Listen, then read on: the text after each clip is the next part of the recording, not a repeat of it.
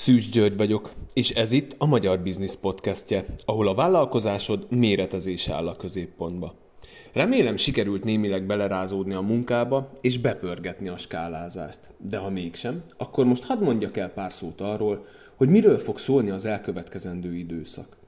Fontos kérdésekkel fogunk indítani, mint például. Milyen problémákkal kell majd szembenézned, amikor skálázod a cégedet? Mik az első lépések, mielőtt méreteznél, méretnövekednél? Melyek kellene legyenek a vállalkozásod három alappillérei?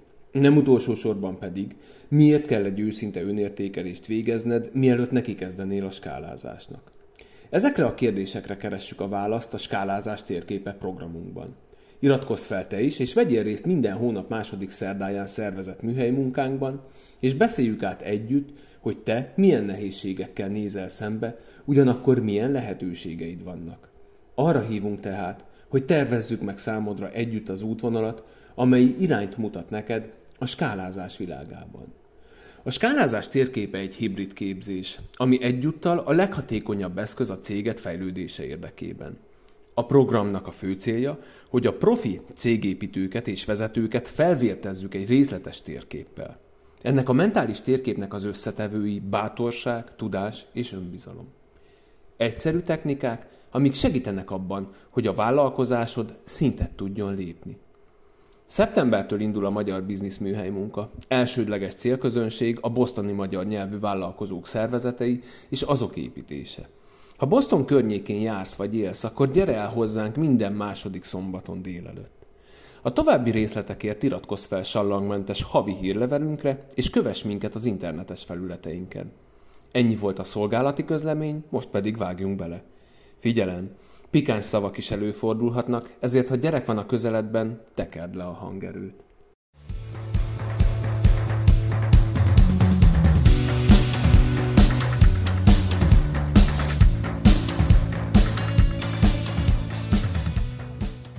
Jó reggelt, ha nem is reggel, általában reggel veszik fel a podcastot, ez tiszta furcsa délután kettőkor podcast, ezek.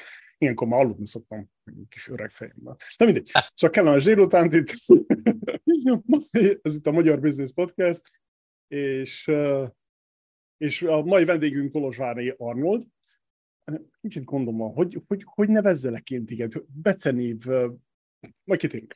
És ha minden az akkor egészségről, meg testépítésről, meg valami, valami amerikai bizniszről fogunk beszélni, minden igaz. Úgyhogy csapjunk is bele. Szia, szia, örvendek! Szia, szia, köszönöm szépen a meghívást. Igen, Kolozsvai Csaba Arnold vagyok. Az Arnold nevet azt már itt kellett, hogy felvegyem, hiszen a, mint ahogy tudjuk, a, a magyar nevek kiejtéseit az Egyesült Államokban elég komoly problémákba uh, tolódik, így aztán, amikor nekem sose felejtem el, uh, elkezdtem dolgozni, természetesen az elején az ember minden megpróbált csinálni, hogy, hogy itt tudjon maradni, és hogy legyen be, betevője, így aztán az első napokban azt csináltam, hogy, vagy az első években azt csináltam, hogy takarítottam, és egy alkalom, amikor éppen ablakot takarítottam, akkor az történt, hogy, hogy az egy, be kellett, hogy zárjak egy ilyen uh, csúszó ajtót, ami teljesen üvegből volt, és az úri ember nem tudott ezáltal bejönni a, abba a hotelba, amelyikben épp akkor dolgoztam, és akkor megkérdezte, hogy mi is a neved? Mert ezt meg fogom, be fogom jelenteni a menedzsernek, és mondtam, hogy Csaba. És a természetesen nem tudta kiejteni azt, hogy Csaba, és akkor visszakérdezte, hogy Csaba? Mondom, igen, az. Mert akkor már tudtam, hogy mit jelent az, hogy baj, probléma, és akkor visszafordult, elment, nem is szólt, egy szót nem szólt azután, úgyhogy azután mondom, én nem akarok ezen állandóan keresztül menni. Találunk kell egy olyan nevet, amit esetleg az emberek ki tudnak ejteni, és érdekes módon hiába felvettem az Arnold nevet, akárhányszor elmondom, és kiejtem a szép magyar akcentusommal, még mind megkérdezik, mit mondtál? Úgyhogy, na mindegy, úgyhogy sokat nem. Jobb. De az az izmos Béla ott a hátad mögött, az, az nem fog befolyással rád ilyen szempontból, igaz? Nem, nem, nem. Uh, Arnold az természetesen az, az uh, a szüleim mellett Arnold az egy hatalmas uh, uh, uh, sikerre való ösztökélő erő volt. Mm, jó hangzik, jó hangzik. Um, jó, kezdjük az elején, hogy, hogy mikor jöttél ki egyáltalán, hol vagy egyáltalán Amerikának, melyik képe vagy, és miért jöttél ide ki? Hát érdekes ez, mert Debrecenbe indult a kis utam. Um, valószínűleg azért is tetszett meg Arnok a példája, mert természetesen ő is egy nagyon kicsi kis faluból jött, ő is rengeteg sikert ért el természetesen a testépítés által. Az elején engem inkább az érdekelt természetesen a maga a sport, hiszen nagyon megtetszett egy izmos férfi fizik, uh, fizikum, és uh, a cél az az volt, hogy nagyon korán, amikor rájöttem arra, hogy mit is akarok csinálni, hogy kijön az Egyesült Államokba, és ebből sikert élni. Tehát a siker az arról szólt, hogy ne a fizikai, tudá, ne a fizikai képességeimből tudjak megélni, hanem hiszen szüleim mind a ketten nagyon-nagyon komolyan dolgoztak egész életükben, és hanem, hanem a szellemi tudásomból. Tehát ez volt a cél, és ezáltal a, a tudásomból másoknak tudjak segíteni. Így aztán természetesen a sportból fakadóan azt ezáltal nyitni akartam egy céget, ahol segítek az embereknek, hogy akár fogjanak, jobban érezzék magukat, hosszabb életűvé váljanak, jobb sportolókká váljanak, stb. Ez, ez jó hangzik. ez jó hangzik. Oké, okay, miért jöttél el? Ez az egyik nagy kulcsontosság kérdés, mikor itt is friss vagy nem friss beándorlókkal beszélek, hogy miért jössz el? Mi az a kis izzi, ami azt mondja, hogy na ebből elég volt, menjünk. Szóval érdekes ez, mert uh, hát mindenkit, mindenki uh, természetesen eh, vágyik arra, hogy eh, akár hossza, rövidebb vagy hosszabb időre meglátogass az Egyesült Államok. Én azt gondolom, hogy minden magyar szeretne eh, egy pár napot itt eltölteni, és szeretné tudni, hogy mi is történik. Természetesen a filmekből látva mindenki inspirálva van. Annak idején természetesen a, a, a édesapámmal sok uh, Western filmet néztünk meg, meg sok Charles Bronson filmet néztünk meg, um, uh, uh, meg indiános filmek, és stb. Úgyhogy, úgyhogy uh, természetesen abból fakadóan már volt egy ilyen ösztökélő erő, de az igazán ok, hogy miért is hagytam el Magyarországot, nálam az az volt, hogy nem láttam azt a kiutat, hogy az otthoni uh, hiába dolgoz, dolgozott az ember nagyon keményen, nem láttam azt, hogy csak kemény munkából uh, és, és, uh, és tisztelettel és tudással az ember valamit el tud érni úgy, hogy anélkül, hogy kellene lopni, csalnia vagy hazudnia valakit kifúrni a munkából.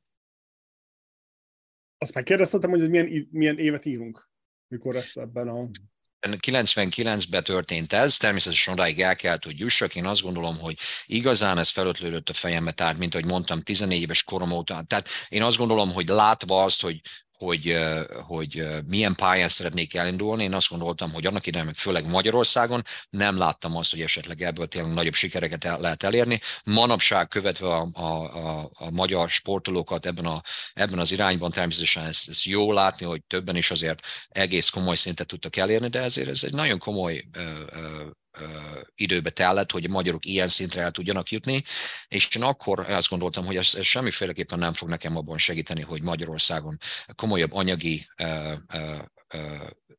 értékeket tudjak ezáltal elérni, és ezáltal egy jó életet tudjak élni. Tehát természetesen nem, nem beszélve arról, hogy tőkesen volt, amit esetleg akkor be tudnék fektetni, úgyhogy, úgyhogy nem láttam arra lehetőséget, hogy, hogy Magyarországon, amit én szeretnék, abból meg tudnék élni. Mm. Nem, igen, ismerős, ismerős. Um, Oké, okay. szóval kijöttél Amcsiba, és hogyan tovább? Hol hát, kezdted? Mert ugyebár ez a, az, a, az még megvan, még, általában még nincsen meg a zöld kártyája az, az illetőnek, ezért elég rögös hmm. az út, és sok koponyával van ki, kikövezve. Hát arról határozottan, hát arról, arról nagyon sokat tudnék beszélni, arról valószínűleg az egész podcast nem lenne elégünk, de uh, röviden arról szólt az egész, hogy természetesen amikor kijöttem, hát nagyon sokat tanul az ember, nagyon-nagyon sokat tanul az ember, és hogyha beszélsz magyarokkal, akkor uh, egy része a magyaroknak tartja a magyarokkal a kapcsolatot, nagy része viszont abszolút nem akar velük semmit se csinálni, amikor ide kijön az Egyesült Államokba. Uh, én amikor kijöttem az Egyesült Államokba, akkor úgy jöttem ki, hogy volt egy szimborám Magyarországon, akivel annak idején megbeszéltük, hogy, hogy amelyikünk kijut az első Államokba hamarabb, az a másodnak fog segíteni. Így vagy úgy. Szóval ez egyszerű volt, ez a cimborám, ez ki tudott jutni, ő annak idején úgy jutott ki, hogy tanulóvízummal, és akkor elkezdett, szinte azonnal kapott lehetőséget arra, hogy munkába tudjon állni. Hát én természetesen azzal nem tudtam, hiszen akkor, akkor már én javába dolgoztam, úgyhogy én úgy jöttem ki, hogy rendes uh, uh, egyszerű vízummal, és látogatói vízummal, és hat hónapot sikerült letölteni egy helyen, ahol együtt elkezdtünk dolgozni, azonban az történt, hogy ezen a helyen volt két másik úriember is, akik nem igazán szerették az arcomat akkor. Ebből kifolyólag ez a, ez, ez a, a, a siker elérése ott azon a kis, abban a kis városban lehetetlenné alakult, így aztán onnan el kellett, hogy jöjjek. Um, és És a természetesen akkor elkezdődtek a, a nehézségek. Addig is nehéz volt, hiszen, hiszen az alatt a hat hónap alatt többször volt az, hogy képzeld el, hogy ki kellett fizetnem egy pénzt a hamis társadalombiztosítási kártyáért. Ja, egy lengyel hölgy, aki annak idején dolgoztatott bennünket, ő arról azt csinálta, hogy rendesen kike, levette a pénzedből, a, a, a béredből azt a kis pénzt, hogy, hogy egy hamis tudjon nyomtatni, nem tudom, hogy hogy csinálta. Azáltal ő bejelentett téged a kormánynak, és akkor úgy dolgozhattál, de természetesen volt úgy, hogy hát még ő sem kapott pénzt a munkáltatótól, ezért te sem fogsz kapni pénzt. Tehát ez így ment. És akkor az elején a természetesen a kis pénzed, ami volt esetleg Magyarországról hozzá, az úgy elfogyott, hogy az valami hihetetlen. És hát, hogy hamar rájött az ember, hogy hoppá, na akkor most nem is fogunk másni, csak esetleg egy kis rizset, mert az egyszerű volt, meg egy kis kenyeret. Ja, meg volt úgy, hogy amikor már barna volt a marhám, mert sikerült megvenni, még akkor is megettem, amikor már barnává vált. Úgyhogy, úgyhogy így kezdődtek a dolgok, és természetesen akkor azonnal elkezdődött utána, amikor lehetőségem volt, akkor azonnal elkezdtem, ott, ott takarítottunk egy, szobá, egy hotelszobában, azután én bevállaltam éjszakára egy mosogatói állást, egy kis kisebb kis városban. Nem kell azt elmondanom, hogy természetesen akkor négyünknek sikerült venni egy autót. Négyünknek és akkor elképzelheted, hogy hát ez, hát ez most ez a szerencsétlen most éjszakára viszi az autót, akkor basszunk már ki vele, ne rakjunk bele sok benzint, mert hogy akkor nehogy már ő használja, és akkor mi nem tudjuk használni. Úgyhogy volt, ez, volt is egyszer, hogy képzeld el, hogy elakadt az autó mert kifogyott belőle a benzin teljesen. És akkor én, mint a hülye gyerek, ott tolom a kis autót, és akkor a rendőr beáll mögém, hogy mi történt, és még természetesen még dadonul se tudtam angolul, és akkor el kellett neki magyaráznom, hát nincsen benzin az autómban, és segített, ott villogott mögöttem egészen, ameddig el nem toltam a benzinkútig. Szóval ilyen dolgok kezd, eh, voltak, és, és hát rengeteg-rengeteg dolog történt. Um, uh, azután hat hónap után feljöttem ide Daytonára, Ormond beach akkor egy úri embert megkerestem, aki annak idején Magyarországon hirdette magát, és Magyarországon úgy hirdette magát, hogy, hogy ő egy könyvelő közjegyző elnézés, közjegyző. Mint ahogy tudjuk, Magyarországon egy közjegyző, egy, egy polgármester irodában egyetlen egy van. És én azt gondolom, hogy mai napig is így van. Annak idején így volt, azt tudom. És ebből kifolyólag azt gondoltam, hogy egész jó hatásköre van, így aztán biztos, hogy fog nekem segíteni abban, hogy esetleg valami munkát tudja, tudjon szerezni, vagy lakást tudjon szerezni, vagy valami, tehát, hogy meg tudjunk élni.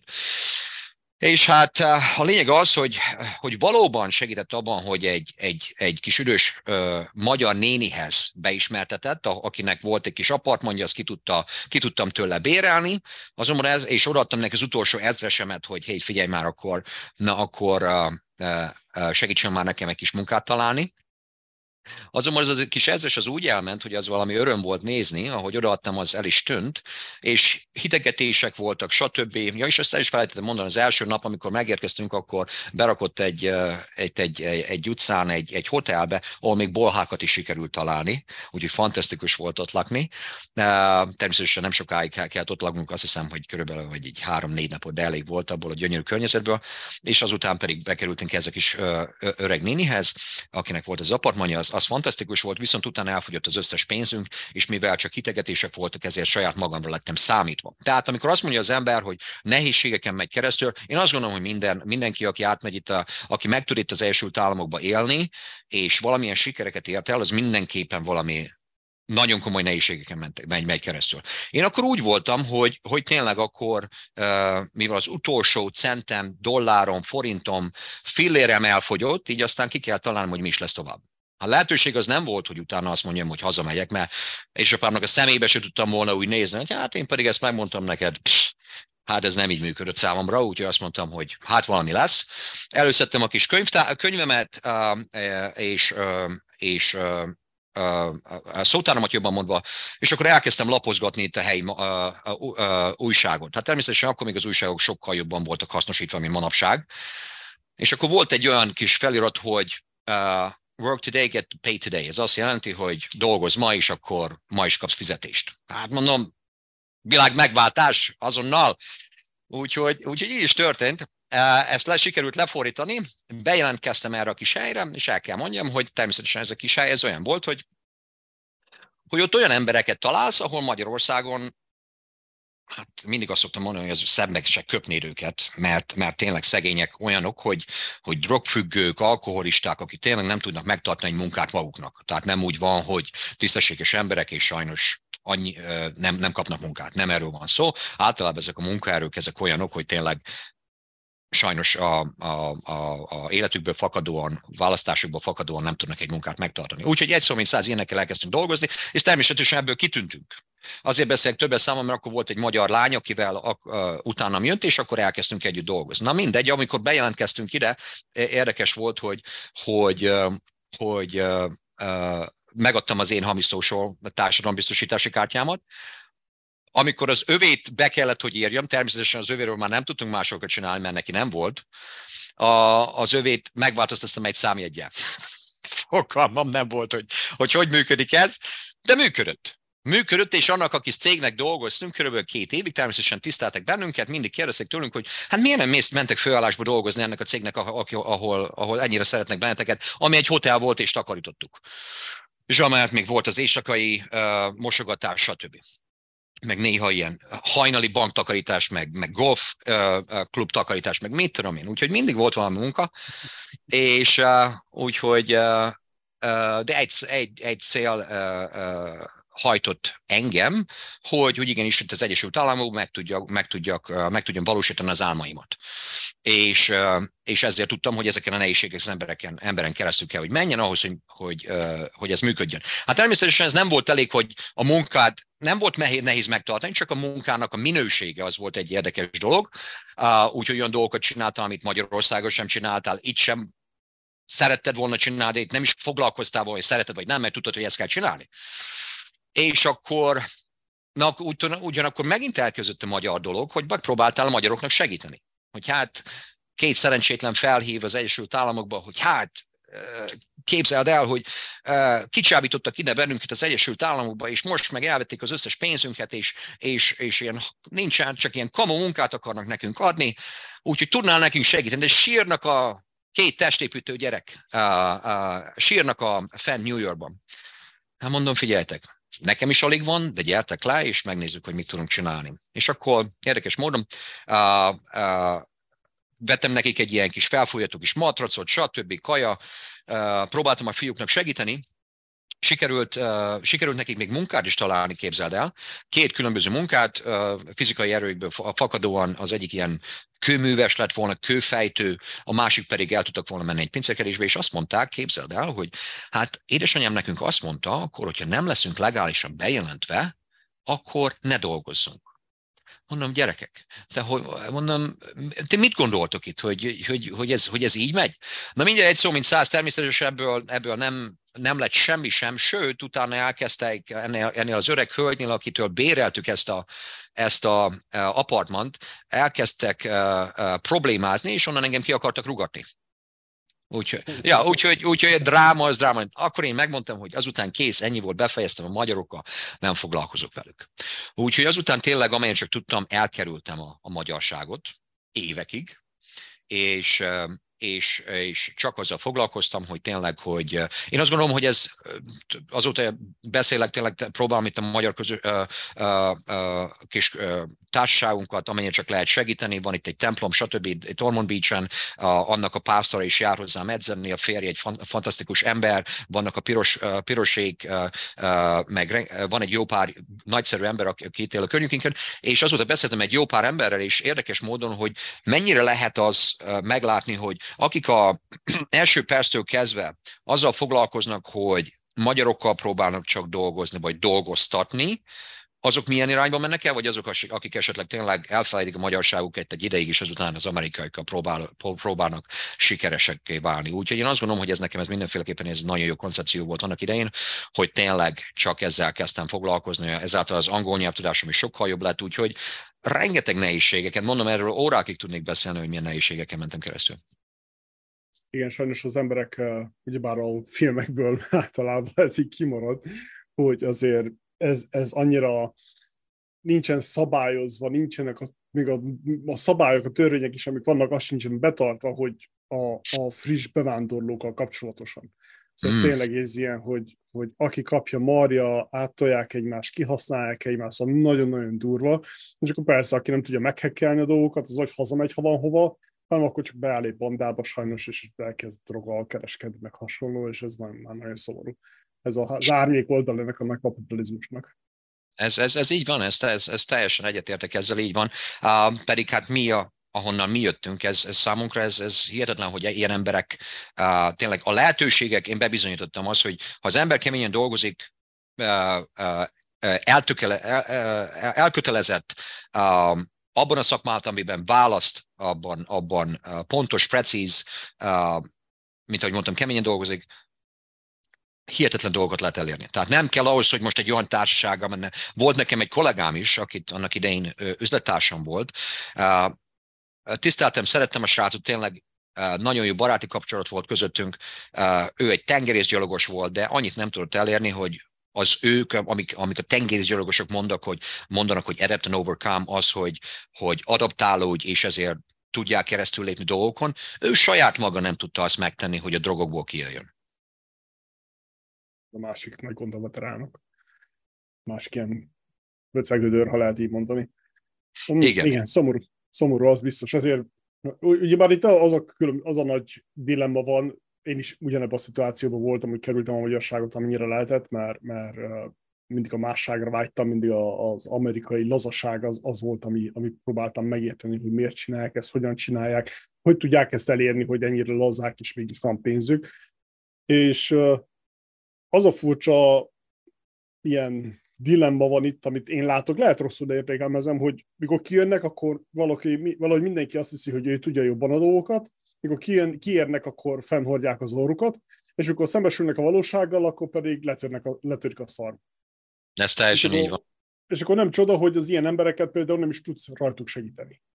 Ez így van, ez így van, és tudod, az a, amiért én azt gondolom, hogy nagyon sok magyar elhagyja Magyarországot, az a, az a negatív uh, mindset, ez a gondolkodás, az, hogy, hogy, és akkor itt is egymást marják, böcsmérléket, azt, azt, ezért nem érsz el semmit, mert arra van időt, hogy azzal foglalkozzál. Igen. Igen. Hogy tényleg az ember azzal foglalkozik, hogy mit tud kontrollálni, nem azzal, amit nem tud kontrollálni, csak az, hogy panaszkodik, az igen, ezért, ezért például nagyon szimpatikus maga az amerikaiak, akik itt mm. élnek, születnek. Borzasztóan segítőkészek.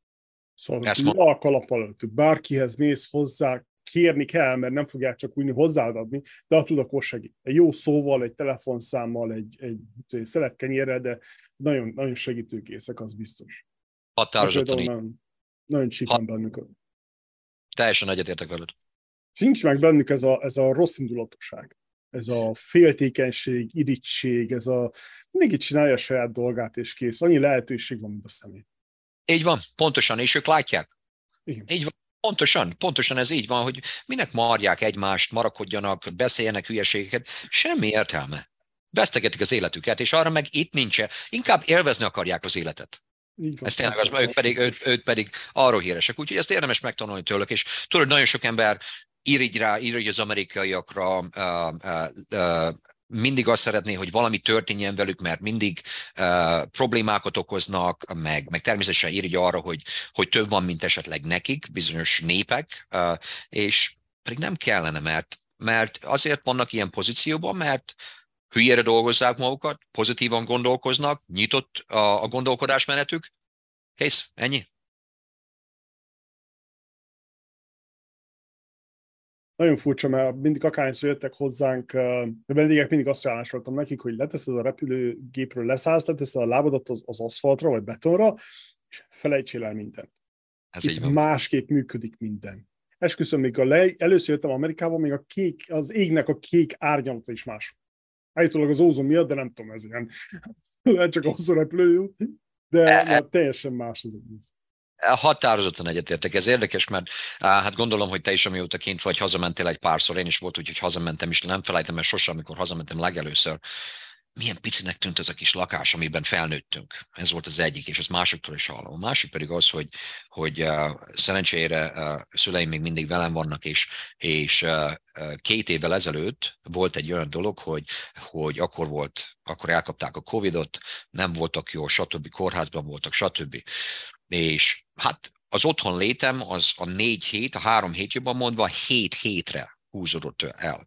És természetesen, amikor az ember arra gondolkozik, hogy az, hogy az üzletét próbál építeni, hát akkor hét hét egy üzlettől a legrosszabb, amit ne, tud csinálni, természetesen akkor nem az volt a fontos, az volt a fontos, hogy szüleimmel tudjak lenni. És hál' Istennek, hogy ott tudtam lenni, viszont el kell, hogy mondjam, hogy az a, az a sok stressz, stb., az, az annyira beszürkítette ott a, a, a, a dolgokat, hogy láttam azt, hogy otthon hogy, hogy mennek a dolgok, az, hogy, hogy mennyire nehéz akár még egy, még egy igazolványt is meg, megszereztetni, vagy egy autót megvenni, hogy tudod, itt az Egyesült Államokban hozzá vagyunk szokva, nem az, hogy el vagyunk kényelmesedve, de hozzá vagyunk szokva ahhoz, hogy tényleg az emberek dolgoznak dolgokon és akkor egyik a másikat hagyja, és akkor mit tudom én is, itt is az van, hogy bemész egy, egy autókereskedésbe, hogyha ott van a pénzed, vagy hogyha hogy, hogy hitel akart, hitelből akarod megvenni, akkor is egy pár órán belül az egész dolog kész van, megkapod a kis kulcsot, el, mész haza az autóddal, az új autóddal. Magyarországon ez kettő hétbe terült, hogy egy autót tudjon az ember venni.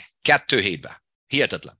Uh, úgyhogy, uh, és akkor azt akartam ebben mondani, hogy amikor hazajöttem, visszajöttünk az első államokba, hát akkor a barátnő meg tudja mondani, hát akkor hihetetlen volt, hogy minden nem csak olyan hatalmas volt, hanem ki voltak világítva. Tudod, azért otthon, hogyha vezetsz Magyarországon is, uh, minden olyan sötét éjszaka, meg főleg alig lehet látni, nem is csodálom, hogy annyi baleset van sajnos, és akkor ide meg visszajöttem, és akkor tényleg olyan, még éjszaka is olyan világosság volt, hogy az valami hihetetlen, mint hogyha újból tudnál levegőt venni. Hihetetlen volt. Hihetetlen. Nem, ezt nem tudom szavakba kifejezni, de teljesen más. Igen, bizony. Más, más, az biztos. Na, más. Um, Oké, okay, szóval beszéljünk bizniszről. Jó. Mikor jutottál el oda, vagy hogy, hogy milyen nehézségekkel mentél még keresztül, hogy eljussál oda, hogy mennyised a termet, ahol gondolom, hogy nem most vagy? Szóval mint ahogy mondom, ez, ez, ez mindig cél volt. Először még abban is gondolkoztam, hogy esetleg visszamegyek versenyző testépítőnek, de uh, uh, és abból próbálok egy kis pénzt keríteni, és abból próbálok pénzt keresni, hiszen mindig az volt a célom, hogy természetesen sikeressé váljak. Uh, annyira nem voltak érdekes módon annyira hatalmas céljaim, hogy világbajnokká legyek, uh, uh, de mindenképpen egy nagyon jó fizikumon. Természetesen mindenki akar első lenni. Ez, ha már elindul egy verseny. Egyértelmű. Egyszer, mint száz, mikor kijöttem az első államokba, én azelőtt versenyeztem körülbelül egy egy három-négy héttel, vagy egy hónappal, nem emlékszem már pontosan az időtartamra, de a lényeg az, hogy akkor én harmadik voltam egy Romániában, egy nemzetközi versenyen a, a, a nehézsúlyban. És akkor tudod, mindig úgy benned maradt az, hogy hát első sose voltál, akkor még. És akkor, de beszéltem egy úriemberrel, akire már a magyar szaklapokból felnéztem, Lee Epperson, és ő egy helyi sikeres testépítő, és elmentem hozzá, és beszéltem vele, hogy mit gondol arról, hogy visszamenni versenyezni, versenyezni, és akkor abból pénzt csinálni. Elmondta nekem, hogy felejtsd el. Felejtsd el, mert ebből nagyon kevesen még itt is tudnak pénzt csinálni. Tehát általában ezeknek a srácoknak hiába látjuk azt, hogy milyen fantasztikusan élnek, nagyon kevés csinál belőle pénzt magából, sportból, szponzorálásból, fellépésekből, stb., de inkább abból csinál, hogy van egy másik vállása, és akkor ebből csinálják a pénzt. Mondom, oké, okay, hát akkor nem éri meg az, hogy legyen egy állásom, plusz még esetleg az egészségem is veszélyeztessem, csak azért, hogy legyen egy trófeám. Úgyhogy ebből kifolyólag ez nem történt meg, nem folytattam azt a, azt a procedúrát, de folyamatosan tanultam. Tehát folyamatosan tudtam, hogy én ezt egy, napot, egy, egy napon egy, a saját termemet akarom kinyitni. És ez érdekes, hogy e, van egy olyan mondás az Egyesült Államokban, hogy uh, don't get ready, stay ready. Tehát ne készüljél fel, hanem maradj készen állandóan. És ebből kifolyólag, amikor a lehetőség megnyílik előtted, akkor készen lesz erre. Nem próbálsz, ó, oh, hagyd gondolkozok erre, nem, ilyen nincs. E, és akkor volt egy lehetőségem, hogy úgy kezdődött, hogy e, egy, egy indiai hölgy, akinek még, még édesapám is e, képzeld el, egyszer kijött, és akkor segített nekem dolgozni. Annak idején volt egy kisebb, kisebb kis vállalkozásom, amit azt csináltam, hogy ilyen felújításokat végeztem. És ennek a kis indiai hölgynek, még édesapám is segített, ott felül a padon emlékszem, hogy, hogy ott dolgoztunk, és, egy pár, és annak idején beszéltem vele, miatt ezáltal a munka alatt, és mondtam neki, hogy hát ezt meg ezt csináltam, ebből akarok élni, stb., ennyi a tudásom, stb. És akkor egy napja megkeresett engem, hogy nem akarnám őt edzeni így kezdődött a dolog. És akkor még én Javában próbáltam túlélni, mert az első öt év nagyon komoly volt, és akkor mondta, hogy nem tudnék neki segíteni. Ha mondom, persze, hogy tudnék. Volt itt egy terem, természetesen a famous, a, a híres Gold's Gym, oda bementem, és a hölgynek ott volt már tagsági, elkezdtem ott edzeni, mondták nekem, hogy ott a srácok, hogy látom, hogy, hogy jó a szaktudásod, nem akarnál nekünk dolgozni. Mondom, köszönöm szépen a lehetőséget, akkor még nem volt uh, uh, semmilyen uh, diplomám a, a fitness világában, itt, itt az Egyesült Államokban. Uh, sőt, még akkor azt hiszem, hogy uh, még társadalombiztosítási kártyám sem volt. De az már volt, elnézést, az már volt, de ilyen ideiglenes pozícióban voltam. Háromszor voltam deportációs procedúrában is, úgyhogy, úgyhogy ja, azért mondom, hogy tudnék erről beszélni. De a lényeg az, hogy uh, elkezdtem ezt a hölgyet edzeni, és akkor közben, ahogy mondták, megkérdezték azt, hogy nem akarnék ott nekik dolgozni, um, mondta, közben kinyílt egy másik terem, és éppen a sarkon ettől a Golsimtől. És az, mivel hogy akkor nyílt ki, mondom, megnézem, hogy mi a lehetőség. És engem azonnal felvettek a fitness director pozícióba, tudásomra alapítva fényképeket, egy-kettőt megmutattam nekik, hogy, hogy, hogy mit csináltam, mióta csinálom a sportot, stb. Teljesen megbíztak benne, megadták ezt a pozíciót, és elkezdtem ott nekik dolgozni. És és annak, ennek a kis cégnek dolgoztam három évig, három és fél évig, és akkor úgy döntöttem, hogy na most már elég. Most már elég sikerült náluk egy, egy bizonyos szintet elérni, sajnos az a cég viszont lefele ment, nem hogy épített volna engem, illetve az ő cégüket.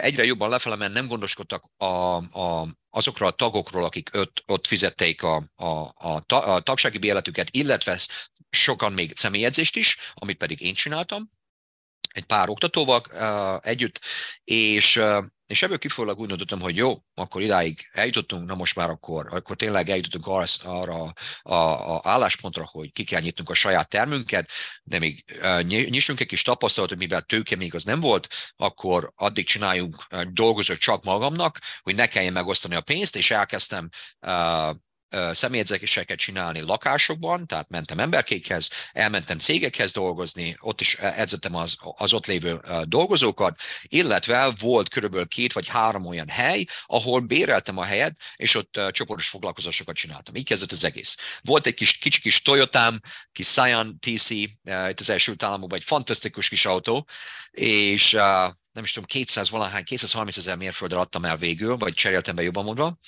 és a lényege az, hogy eh, abba vittem a kis kézűsúlyzókat, abba vittem a, a kerobelt, abba vittem a, a TRX-et, mindent, ami gumiköteleket, abba vittem mindent, a kis kocsi így állt. Fantasztikusan ment.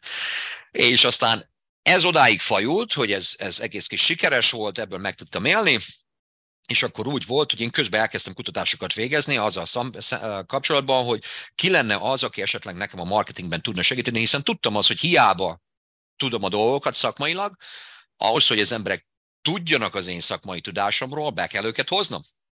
És akkor az történt, hogy, hogy akkor már én utána néztem egy-két dolognak, megismertem két emberkét, az egyike volt ez a tengerizőrgos srác, a másik pedig volt egy hölgy, aki ilyen aerobik jellegű gyakorlatokat tanított, mint mondjuk a Guts, ahol ilyen kis lépcsőn kellett fel uh, lépdelni, aztán, aztán jogát, meg zumbát, meg mit tudom, ilyen kis érdekes kis uh, aerobik jellegű uh, edzéseket tanított, és akkor mondtam, hogy na akkor akartok-e csatlakozni hozzám? És természetesen ők is kerestek egy munkahelyet akkor, mert ez a két ember kezd dolgozott annak a cégnek, amit én két évvel ezelőtt ott hagytam, és akkor így hoztam őket be. Az egyik az társamá vált, a másik pedig csak uh, uh, dolgozómá.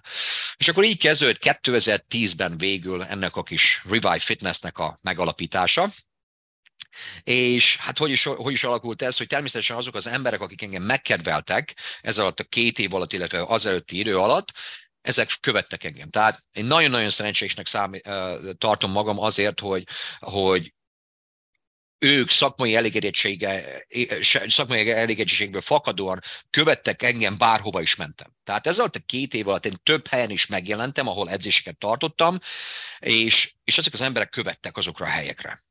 És a végén pedig, amikor kinyitottam ezt a termet, tehát érdekes volt, mert akkor természetesen egy olyan hely volt, hogy annak idején itt konyhai kabineteket árultak, tehát konyhai rendszereket árultak, képzeld el, és akkor különböző kis, kis, kis, kicsike kis szeletekre volt levágva, különböző, rengeteg fal volt azért, hogy természetesen ott tudják a különböző szobáknak, konyhai berendezéseknek a, a, a meglétét bemutatni. És akkor ezeket természetesen látva azt, hogy Viszont akkor, hogyha ezeket lebontom, akkor, hogyha azt nézem, hogy uh, hova is néz ki ez a, ez, a, ez a terem, az, hogy tényleg egy utcára néz ki, ott van egy hatalmas, egy hirdető táblám, azt gondolom, hogy ez egy fantasztikus hely lehetőség lenne. És akkor ezen elkezdtem én magam dolgozni. Megint csak az, hogy, hogy ezek az éve, évek alatt mit tanul az ember, és ebből a felújítási vállalkozásomból, ami volt egy rövid ideig, abból természetesen sikerült annyit tanulnom, hogy, hogy, hogy ezeket a dolgokat én saját magam meg tudtam csinálni. Tehát lebontottam a falakat, új, új izéket raktam be, új választófalat raktam be, azokat legipszkartonoztam, festés volt, stb. WC-ket ki voltak cserélve, stb. Tehát amit csak te el tudsz képzelni magamtól, megoldottam, és akkor már volt úgy, hogy végén voltak ezek a, ezek a nagyszerű emberek, akik az elején sikerült, uh, elején segítettek abban, hogy, hogy a céget, uh, vagyis hát, uh, az edzéseket tartsam, ezek voltak a, a, a kis, az első tagjaink, ezek mondták, hogy figyelj, szeretném, hogy most, szeretnénk, hogy most már tényleg kinyisd a termet, hogy nem kell valami kis segítség, mert addig mindent én csináltam. Leedzettem őket, mentem dolgozni. Leedzettem őket, mentem dolgozni. Tehát, fiz, tehát javítottam fel, fel a termet.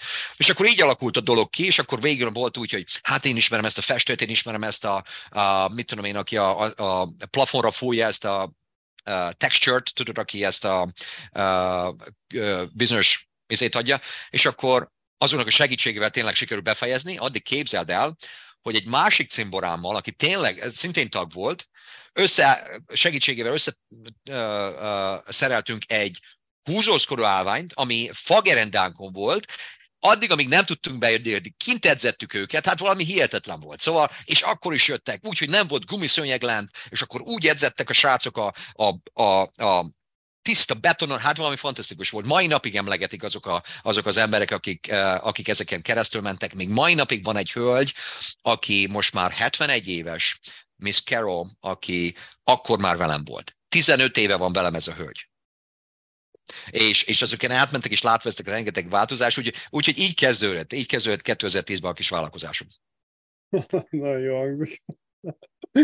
Igen, és itt van az American Dream, ugyebár, itt, itt kattam be, amikor tudod, hogy mit akarsz, és hogy nagyjából hogy akarod, és, és dolgozol rajta, akkor, akkor van, van, na elég nagy lehetőség van arra, hogy ez beindítsa az ember valamit. Persze, hogyha nincs valami extrém, nagyra törő álmod, ami irreális, vagy szürreális. Uh, Oké, okay. az a kérdésem hozzád, hogy mikor megtaláltad ezt a tervet, akkor csináltál valami piackutatás például, mert azért Amcsiban elég sok ilyen franchise van, annyi van belül, mint a szemét, hiszen tudom, tudom, Crunch, LA Fitness, Equinox, ugyebár az a luxusabb verzió, hogy, hogy sikerült megtalálja, tudatosan találtál valami kis rést a pajzson, ahol ezek nincsenek jelen, vagy túl messze vannak, vagy csak ez ilyen megérzés volt, vagy Oké. Okay. Szóval, szóval érdekes ez, mert kutatásokat, annak idején a kutatásokat mindössze marketingbe csináltam meg. Uh, természetesen az megjelent a fejembe, hogy hogy is tudnék sikeresé válni.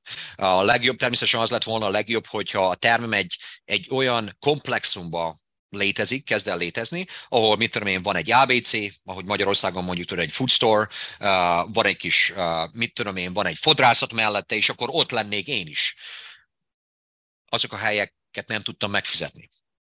Úgyhogy ebből kifolyólag kellett egy olyan helyet találnom, ahol mégiscsak megvan valami utcai szereplésem, tehát van egy hirdető táblámként, van azért egy meg, a megfelelő uh, méretű uh, szobák vagy te, uh, alaphelyiségek, és uh, én azt gondoltam, hogy onnan fogunk menni. Az, hogy kutatásokat abban az, abban az irányban végeztem el, hogy, hogy ezek az emberek, akik itt élnek Ormond beach meg tudják-e fizetni? Nem. Javaslom természetesen. Következő két teremnél természetesen meg lesz, egyértelműen. Uh, viszont ami hajtott engem, az sose kételkedtem abban, hogy amiben a fejemet belerakom, azt meg fogom tudni csinálni. Tehát én azt gondoltam, hogy én vagyok annyira különleges, ajánlok annyira mást a, az itt lévőknek, hogy ezáltal biztos, hogy fel fogom tudni építeni a cégem. Mert, mert úgy ezt kell, azt tudnod kell, hogy itt a, egy olyan három kilométeres rádiuszban tíz terem van és az egyik a Gold's Gym, ami kb. tízszer akkora, mint az enyém. De az nem azt jelenti az, hogy ezáltal jobb minőségű a szolgáltatás, én, és én elsősorban arra mentem a szolgáltatásra. Akkor még, hiszen nagyon kevés volt az a befektetendő összeg tőkém a, a, a gép, gépekbe, hogy, hogy ezáltal a verseny fel tudjam venni. Ebből kifolyólag a szolgáltatásomnak a szakmai tudásomon alapulva annak kellett másnak lenni. És ez így is volt. És ebből kifolyólag azt a csoportos edzésén, amit annak idején felépítettem, azt senki ne, más nem csinálta olyan szinten, ahogy én csináltam. Mai napig én azt gondolom, hogy ez az egyik legjobb a forma, amit mai napig csinálunk itt, hiába vannak hasonló dolgok. Tehát ez is gondoltam azt, hogy hiába lehet itt Equinox, hiába lehet itt Elite Fitness, hiába lehet itt Gold's Gym, meg, meg, meg mások, azok nem, nem fogják a, azt a versenyt fel tudni venni velem, amit, amit én reprezentálok, amit én, én, én tudok nyújtani. Tehát természetesen a gay parkjuk soha nem akartam azzal felvenni a versenyt. Tehát ki kellett találnom azt, hogy mi is az az út, amin én el szeretnék indulni. És ez tiszta volt a fejembe. Tehát én tudtam azt, hogy a funkcionális személyi edzésen keresztül én leszek a legjobb az é- a, a, ezen a környéken. És ez így, ez a 10 év, ez 13 év, ez be is bizonyította, hogy tízszer, ebből kifolyólag tízszer tényleg bennünket választottak. Uh-huh. Úgyhogy, úgyhogy az kell, hogy ez a differentiation, az, hogy megtalálni azt a különbséget, hogy hol vagy különböző, és azon az úton találni. Minden is sose akartam beállni abba a sorba, hogy uh, ezt is a szüleimtől tanultam, én biztos vagyok benne. Sose akartam beállni abba a, szor, uh, abba a sorba, hogy na hát, jó, hát hogyha most ez a divat, hogy ez az Adidas cipő a divat, akkor nekem is az Adidas cipő kell. Pff, kurva nem érdekelt már elnézést. Úgyhogy Úgyhogy, meg főleg Magyarországon, te is tudod, hogy most arra beszélünk egy pillanatra, hogy Magyarországon, amikor felnőttél, mindenki úgy nézett rá, hogy na most milyen, milyen fantasztikus ruhád van, meg milyen így, meg úgy, hogy hogy nézel ki, amikor már lementél. Pedig olyan butaság volt annak az emberek, annak idején az embereknek még kevesebb pénzük volt, de hogyha nem mentél le a, a, a, az utcára a leg, fantasztikusabb új Nike cipődben, vagy mit tudom, akkor már lenéztek rád. Hát az, az ilyen, az, tudod, a mutogatás is, amikor tényleg, amikor pedig nincs is pénzük. Na mindegy, ez csak egy pillanatra kitérve. Úgyhogy, úgyhogy így alakult. Tehát ezért nem gondoltam azt, hogy, hogy ők vetétársak lehetnek, de természetesen, amiben ők jobb voltak mindig, a marketingben. Tudod, mert természetesen ezeknek az embereknek, ezeknek a hatalmas cégeknek ott volt a tőke.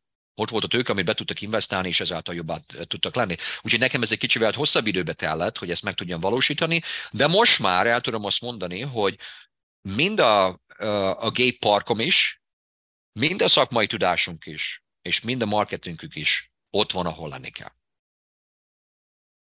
Igen, ez a jó ugyebár az ilyen franchise-oknál, hogy az a nagy előnyük, hogy bárhova bemész, mindig ugyanúgy néz ki.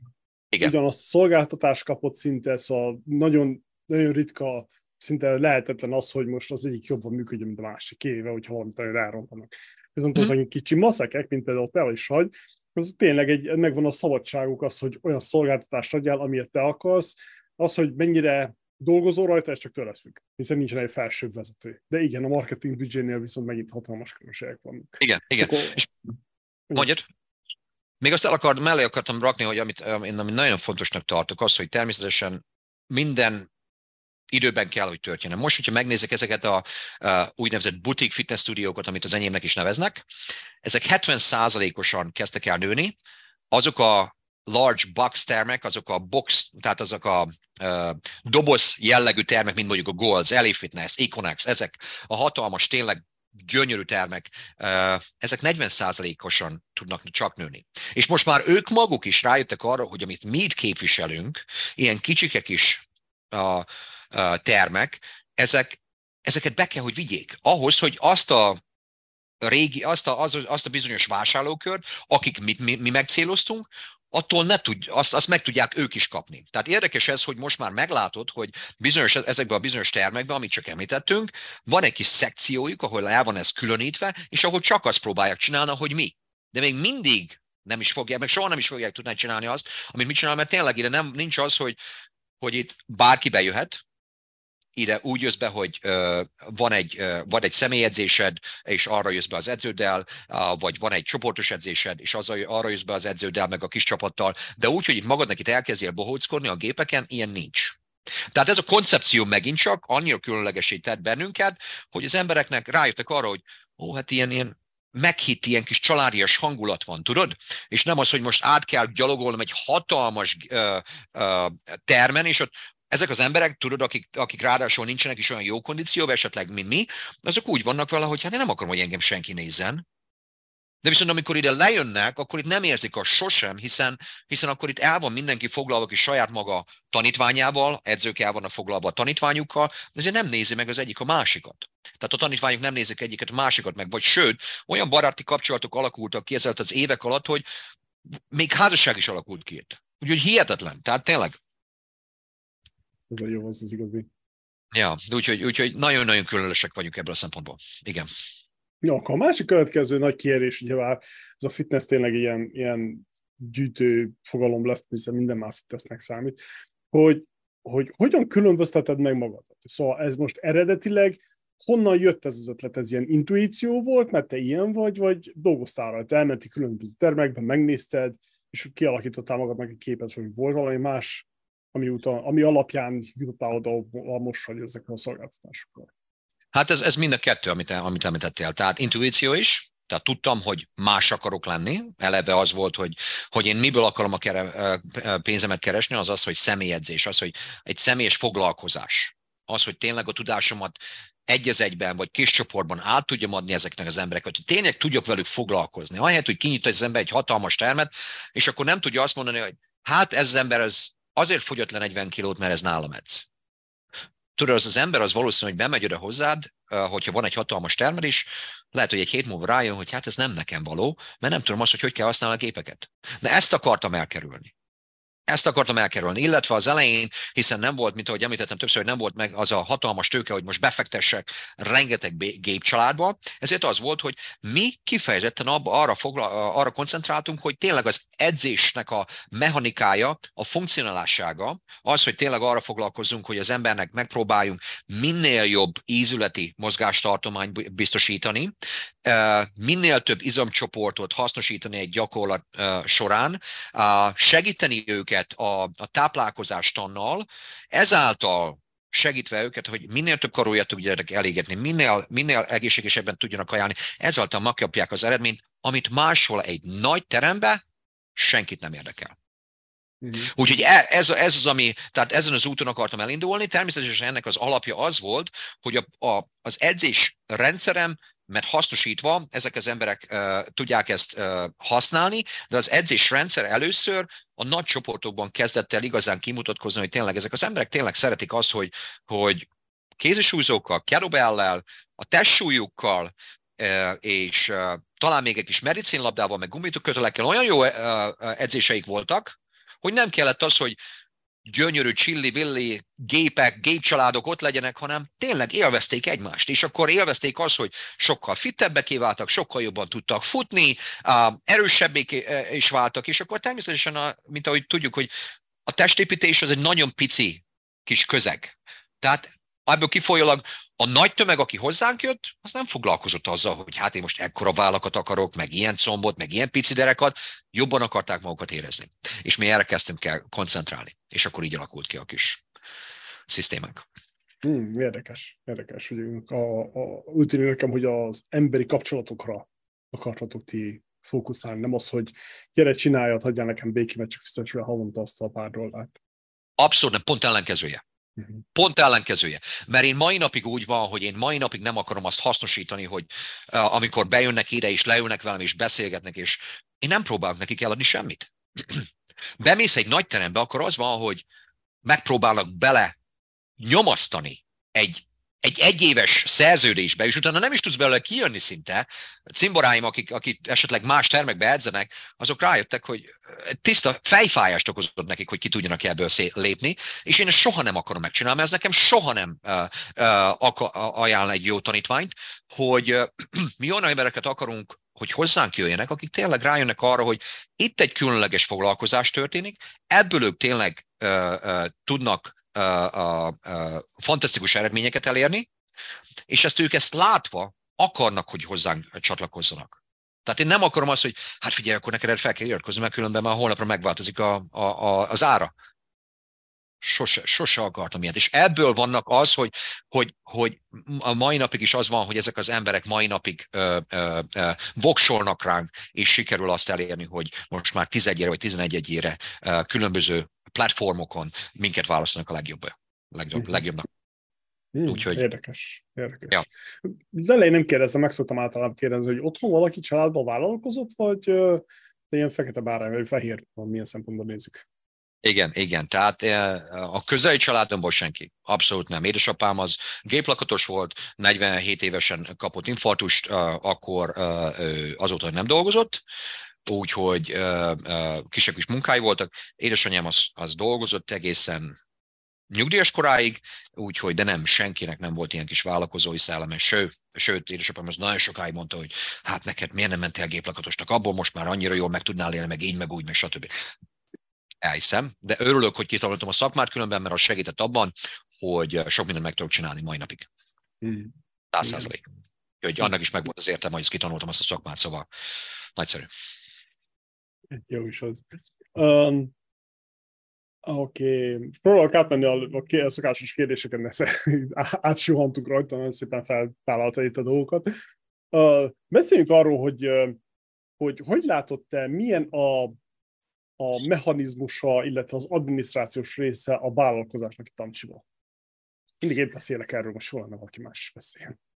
Ja, hát szóval érdekes ez, mert természetesen uh, egy vállalkozásban meg kell találni, a legfontosabb az, hogy tényleg az ember el, uh, tudja, tudjon bizonyos uh, dolgokat uh, átadni másoknak, hogy ne azzal nekem, hogy nekem kell azt megtanulnom, hogy igazán, hogy hogy kell az adminisztrációs dolgoknak minden lépését tud, csinálni, de ez rengeteg olyan fontos időtartamot vesz az életemből, amit tudnék hasznosítani sokkal komolyabb dolgokra, ahol tényleg a pénzt tudnánk csinálni esetleg vagy esetleg új tagokat toborozni, stb. Tehát ebből kifolyólag nekem mindig az volt a lényege, hogy megtaláljam azokat az embereket, és természetesen bizonyos, bizonyos szempontból könnyű volt, bizonyos szempontból viszont nagyon sok időt vett igénybe, de a lényeg az, hogy megtalálni embereket, például van egy könyvelőm első perctől kezdve, aki az adminisztrációnak egy nagy részét csinálja és akkor a, a PNFL, tehát az, hogy a profit and loss, az, hogy mennyi volt a profit, mennyi volt a veszteség, ő azt minden hónapban nekem gyönyörűen adja papírformátumba, én csak átadom neki a bankszámlámat, és ezáltal nekem ez rendben van.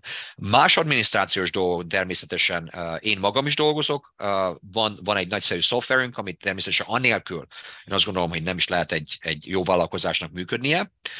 Mindenkinek meg kell találni a saját vállalkozásához, melyik az a megfelelő szoftver, amit esetleg tud alkalmazni, hogy mindent lásson, és meglegyenek a kimutatásai, és az, hogy tényleg azt követni tudja. Én például most 10, két évig voltam egy, egy, egy szoftvercéggel, aki, aki tényleg mindent, mindent csinált nekünk, de az alapvető dologban olyan komoly szinten hiányok voltak, hogy 12 év után sem tudták nekem megmondani, hogy hány tanítványom van. Tehát hiába vették le a pénzt, a bizonyos összegeket havi szinten tanítványoktól.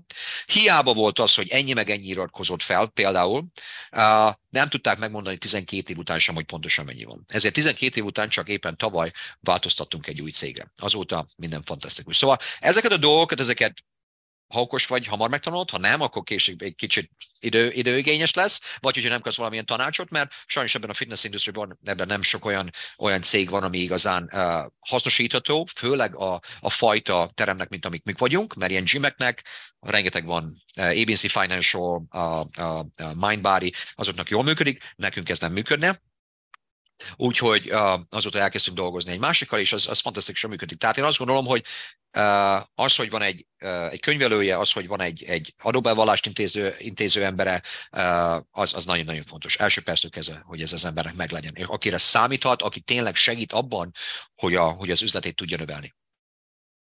A másik oldalról állambácsi szeméből milyen könnyű volt például a céget alapítani, vagy az adózás, vagy valami hasonló? Az adózás természetesen a, a, megint csak le, legyen egy jó adóembered. Legyen egy jó adó, adóembered, és akkor az, az megoldja ezeket a fejfájásokat, akkor nagyon sok mindent le fogsz tudni írni. Nagyon jó az, hogyha, hogyha valaki tisztességes, becsületes, de hogyha valaki tudja azokat a kis, kis utakat, kis kapukat, hogy na ezt még le tudod érni, de azt már nem, és akkor tényleg így fogod tudni uh, uh, adóbevallást úgy megcsinálni, hogy ne fizessél ezer dollárokat arra az évre, az nagyon-nagyon fontos. Én hál' Istennek lekopoghatom, hogy van egy jó emberem, úgyhogy, úgyhogy ez nekem nagyon sok uh, uh, évente rengeteg pénzt tud nekem uh, uh, uh, megtakarítani. Hmm.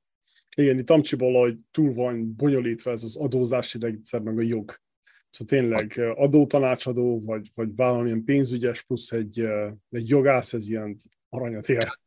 A másik dolog pedig az az, hogy, hogy az első dolog, hiába például nekem ott volt az, hogy egy barátommal uh, uh, épp uh, alakítottam ki az üzletemet, ezzel a tegészgyalogos sráccal. Én első perctől kezdve, annak idején ő azt mondta, hogy hát nem kell itt, ketten megegyeztünk, tökéletes az így.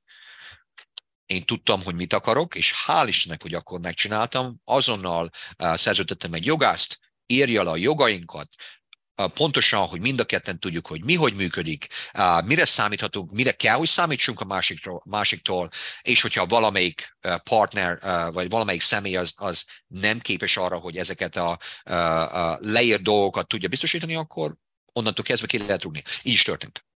Úgyhogy, úgyhogy ezek, ezeket a dolgok, tehát tényleg a jogász, ahogy mondod, a könyvelő, a jogász, az adóember ott kell, hogy legyen a sarkodban, és hogy, hogy meg tud magad védeni. Száz úgy tűnik, hogy ez ilyen, ez ilyen fekete lyuk, hogy nagyon könnyen el lehet benne veszni tamcsiba. Szóval erre első naptól kezdve kéne valami, valami megoldást szerezni.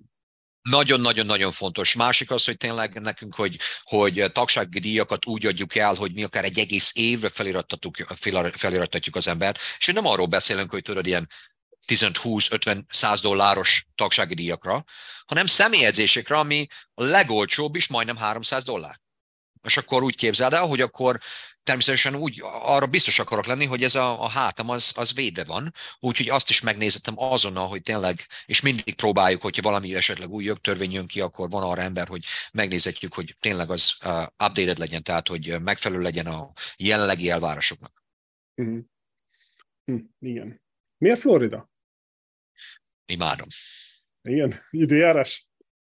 Imádom. Tehát nekem az volt a cél, hogy mielőtt kijöttem, két helyre akartam menni. Én azt, én ezt tudtam, hogy vagy Kalifornia, vagy Florida. Ez, ez a kettő. Tehát én nem is gondoltam azt, hogy New Yorkban többet tud az ember csinálni, meg ott vannak azok a gyönyörű, nagy, hatalmas épületek, és akkor, vagy bárhova máshova nem, ilyesmi, meg se fordult a fejemben. Nekem úgy elegem volt a télből, imádom a kékéget, imádom a zöldet, úgyhogy én itt akartam maradni. Úgyhogy azóta is itt vagyok, én innen el nem mennék, és, és most természetesen Covid óta, meg főleg, az emberek azok főleg Kaliforniából és New Yorkból is rengetegen jönnek ide lefele. Rengetegen. Igen, nagyon megbá- megosztotta az embereket. Tényleg, hogy el sikerült túlélni a Covid-ot?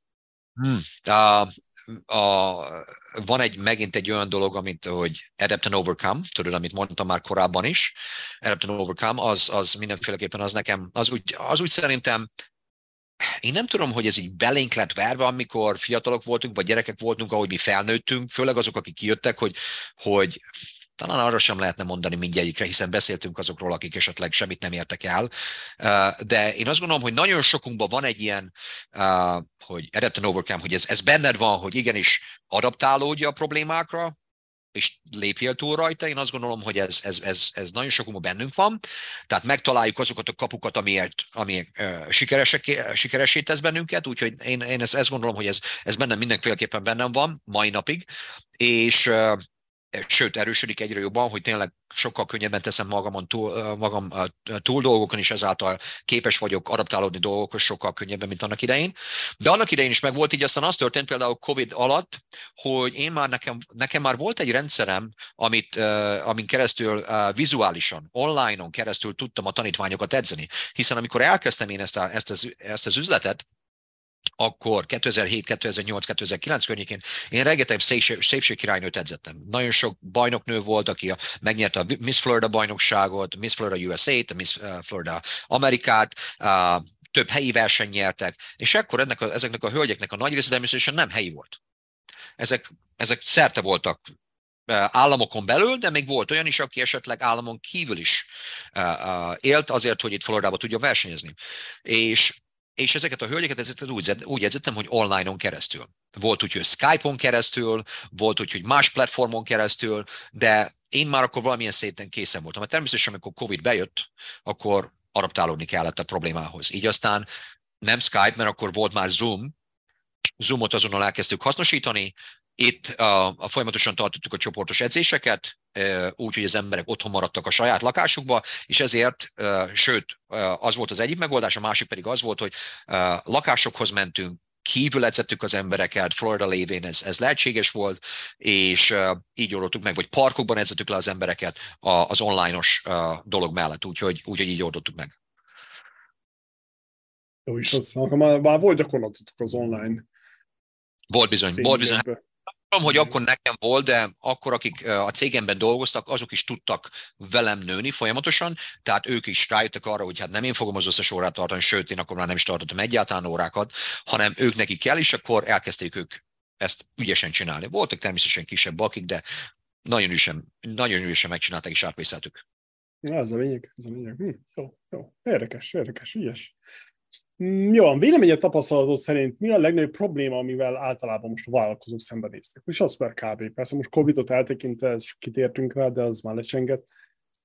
Hogy látod te a mai világot? Um, szóval egy dolog van. Hiába van neked a legjobb szaktudásod valamiben, hogyha nem tud róla senki, akkor nem ér semmit. Marketing. Marketing.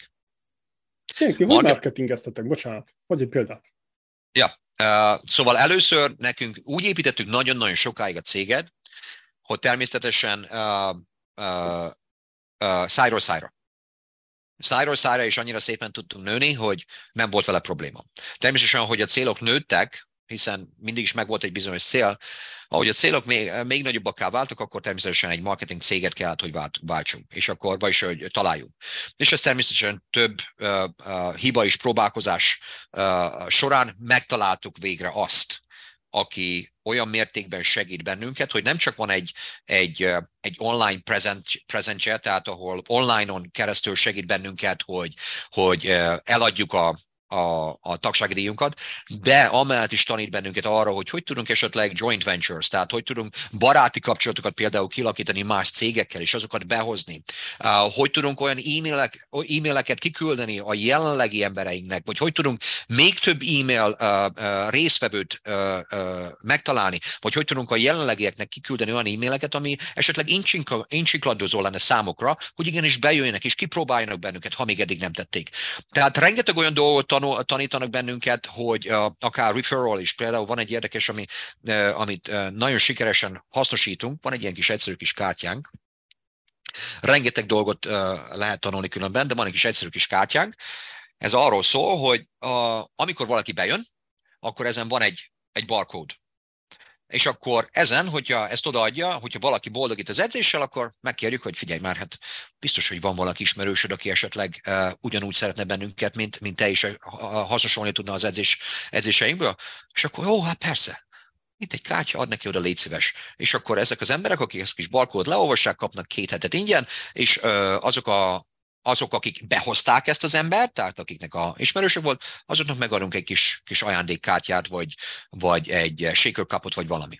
Úgyhogy tehát ezeket a dolgokat viszont meg kell tanulni. Tehát rengeteget olvasok, rengeteg ilyen marketinges könyvet olvasok uh, business development mellett, úgyhogy uh, ezek, e, tehát nekem ez volt, én két éve is beszéltem az egyik nagyon jó cimborámmal, helyi, helyi cimborámmal, a, a Gáborral, és, és uh, uh, én akkor is megmondtam neki, hogy ezek a dolgok szinte nekem lem, megvannak, hogy, hogy milyen céget akarok, hogy pontosan hol, tudok, hol, hol akarok lenni két egy öt éven belül, az, hogy mit kell a cégemben a, az oktatóimnak csinálni, az, hogy, hogy milyen edzésterveket kell, hogy készítsen, stb. Ezek mind megvoltak. Csak már egy kis marketing link volt. Marketing was, was the, volt, a, volt a kis hiányoló uh, uh, dolog, és amikor, rá, amikor megtaláltam ezt a céget, aki tényleg a marketingben segít, akkor így elkezdtünk jobban indulni. Még jobban. Úgyhogy ez fantasztikus. Úgyhogy mindenképpen marketing. Mm, mit, milyen tanácsot adnál kezdő vállalkozónak például? Hogy hogyan készüljön fel például Amerikába vállalkozni? Hmm. Hát ez, ez érdekes, mert én, én azt mondom mindig, hogy édesanyámtól megtanultam egy nagyszerű dolgot, addig nyújtózz, amíg a takaród él. Ennyire egyszerű. És akkor így volt az, hogy az elején, amikor befektetem azt a kis pici összeget, ami nekem volt, minden évben kicsivel többet, kicsivel többet, folyamatosan fektettem bele fel a terembe, és amikor természetesen ezáltal az évek alatt sikerült egy olyan, olyan dolgot uh, kialakítani, hogy hogyha valakinek hatalmas tőkéje van, fantasztikus, csináld. De legyen az, hogy tudd meg azt, hogy hogy fogod azt a, azt a, a target marketedet, megtalálni. Tehát valamilyen szinten kell egy ember, aki, hogyha megvan a tőkéd, az, hogy hogy építs fel a céged, nagyszerű, akkor viszont kell egy marketing ember. Tudja, tudják azt, hogy hogy fogják tudni eladni, amit ők be akarnak idehozni. A másik pedig az, amit, amit amiről elkezdtem beszélni, hogy kezdjék kis cipőbe. Kezdjék egy kis cipőbe, és akkor folyamatosan építsék onnan felfele. És az akkor kevesebb az, hogy mennyit tudnak elveszteni, illetve nagyobb a lehetőség arra, hogy tényleg sikeresé válnak. Igen, hogy bár itt, itt sokkal nagyobbak a, a munkaerő, sokkal drágább Európához képest, főleg Magyarország, közép-kelet-európához képest hatalmas különbség. Össze, össze sem lehet hasonlítani, és ebben is érdekes, ebben is meg kell találni, hogy melyik a megfelelő módszer. Magyarországon rengeteg ember nincsen bejelentve és akkor úgy dolgoznak. Hát itt ilyen, ilyen lehetőség nincs. Az én szemszöve, nekem természetesen ott is meg kell találni, hogy hány embert akar az ember fizetni, rá kell jönni az, hogy hány embert akar dolgoztatni, mennyi ezeknek az embereknek a, a munkaerejük, mennyit, mennyit képesek ezáltal elérni, azért, hogy a cég előrébb rend, rend, lendüljön, és akkor tud be ezeket a számokat, abból lehet egy stratégiát kialakítani. De én, az én helyzetemben például rá kell jönnöm arra, hogy ahhoz, hogy uh, ahelyett, hogy bejelenteném ezeket az embereket, inkább azt mondom nekik, hogy természetesen itt fogtok dolgozni, én mindent megadok nektek, nem kell, hogy dolgozzatok semmi másért, tehát nem kell, hogy, hogy nehézségeken keresztül átmenjenek és saját magukat hirdessék azért, hogy ide behozzák a, a tanítványokat, hanem én adom nekik a kezükbe, viszont, és sőt, lehetőségük van arra, hogy tényleg sikeressé váljanak és több pénzt vigyenek haza, azáltal, hogy én nem jelentem be őket, hanem ők nekik magánvállalkozóként kell, hogy dolgozzanak nekem. Uh-huh. És az én helyzetemben, mint uh, fitness terem tulajdonos, a legmegfelelőbb megoldás. Uh-huh. Így, így többet tudnak csinálni, vannak, lenne lehetőség arra, hogy belejentsem őket, de azt a pénzösszeget nem kapnák meg. Igen, mert kell adózni, ugye vár, és akkor jön az egészségügyi biztosítás, ami megint nagyon sokban van, és stb. stb. És, és pont ebből kifolyólag látva azt, hogy, hogy a rendszerem az annyira jó, hogy rengeteg oktató próbál hozzám bekerülni. Akik helyileg is dolgoznak más helyeken, mert azért ezek a fiúk, ezek tényleg nagyon-nagyon szépen keresnek, és viszont ez a, mint, mint, egy, mint egy ellentét, vannak olyan nagyon híres kis termek, nagyon híres hülye hangzik, hogy kis termek, de nagy termek is, és kis termek is, akik viszont olyan minimális órabért fizetnek ezekért az oktatókért, amikor ugyanannyi a tudások szinte majdnem, mint amik itt vannak a srácoknak, hogy, hogy azok hozzánk akarnak jönni, mert tudják, hogy mindegy, hogy hány órát dolgoznak, egy bizonyos szint felé nem tudnak kerülni. Hmm, jó ötlet. Ez jó ötlet. Szabadúszókkal dolgoztatni. Pontosan, pontosan, pontosan, és ugyanakkor ők szeretik, kedvelik, ugyanakkor természetesen, hát ez érdekes ez, mert ugyanakkor hiába szabadúszók, ebb, ők megértik azt, hogy szabadúszóként dolgozhatnak máshol is, de ott viszont nekik kellene megszerezni azt, hogy a tanítványokat, amit tényleg szinte állandóan van nekik adva, illetve a másik az, hogy viszont én ugyanakkor csinálok egy szerződést velük. Tehát hiába vagy nálam szabadúszó, fantasztikus, de nekem alá kell írnod az, hogy ha, ha innen elmész, egy egyéves szerződést érsz velem, hogy itt dolgozhatsz nálam szabadúszóként, és majd pedig ez minden évben, hogyha nem mész el, ez minden évben saját magát, ez a, ez a szerződés újra alapítja, tehát nem kell, hogy minden évben aláírd, hanem ez csak folyamatossá válik minden éven keresztül, és ezért ebbe, az, ebbe a szerződésbe bele van írva, hogy például ők nem nyithatnának egy saját termet három mérföldes vagy öt mérföldes közötten belül. Tehát versenyképes. Igen, így van, non-compete, verseny, versenyképességet is ad nekem. Uh-huh. Uh, jó, jó. Igen, ügyes. Um, milyen tanácsot adnál egy újonnan, egy új vállalkozásnak? Például hogyan emelje a következő szintre? Mert most éppen ti ott vagytok, hogy jövőre, jól értettem, két új termet akarsz nyitni azért elég, elég komoly mérföldkő. Bizonyos, bizonyos, bizonyos. Tehát ahhoz, hogy valaki el, eljusson oda, annak minden alapdolognak készen kell, hogy legyen. Tehát az, hogy a, a, a működési elvek meglegyenek, a gyakorlati elvek meglegyenek, ezek, ezeknek le, le kell, hogy legyenek írva, formátumba. És ez mindenkinek követni kell. Tehát ez, ez, ez alapdolog. Az, hogy a, természetesen a, a számládon is meglegyen az a pénz, hogy legalább három hónapi fedezet legyen ott a bankszámládon természetesen, és az úgy, hogy mindenki legyen fizetve, az is követelmény. Tehát ahhoz, hogy az, az ember előrébb tudjon lépni, bizonyos dolgoknak adottaknak kell lenni. És, és nagyon sokszor az emberek, ó, hát hogyha ennyit csinálok itt, akkor főleg itt a fitness industriában, hogyha ennyit csinálok itt, akkor valószínű, hogy még egy teremmel ugyanígy fogok csinálni. De akkor nagyon sok kudarcba fullad azért, mert az alapdolgok nincsenek lefektetve. Azért, mert egy helyen, mert te ott vagy, ezért az a hely megy, az nem azt jelenti, hogy a másik helyen is ugyanezt fog történni. Ha csak nem mindenki tudja, hogy mi is a célunk, mit próbálunk elérni, és ezt hogy kell, hogy elérjük. Tehát nekem olyan alapokra lett ez, ez végül kifejlesztve, természetesen ez időbe tellett, és az elején nem is értettem, hogy mik ezek a dolgok, hogy mindenkinek ki van alakítva az, hogy KRA and KPI, Key Performance Indicators, uh, Key Results Areas, tehát az, hogy azok a fontos elemek, amik, amiket elvárok tőlük, hogy, hogy hogy dolgozzanak itt, és hogy milyen területen, tehát mit kell, hogy ez, ezáltal befolyásoljanak, ezek le vannak fektetve. Tehát annélkül, ezek, ez, tehát ilyen alapvető dolgok nélkül, ami nekem is nagyon sok időbe telt, hogy erre rájöjjek, és beszéltem ezzel Gáborral is, úgyhogy ez, ezek, ezek időbe tellettek, és ezekre rá kellett, hogy jöjjön az ember, és megmondom őszintén, hogy most, hogy hazamentem 30 napra Magyarországra, ezekből kifolyólag olyan fantasztikusan dolgoztak, le is kopogom, mert ez, ez fantasztikus volt, olyan fantasztikusan dolgozott a terem magában, hogy mint hogyha így se adtam volna. Úgyhogy, tehát idáig el kell érni. Igen, igen, a, egyre jobban afelé húzok, hogy, hogy ez az igazi vállalkozásépítés. Szóval az, hogy van egy terméket, tud, van egy jó szakmád, akarsz mit tudom, kiflitárolni, csinálni, ez jó.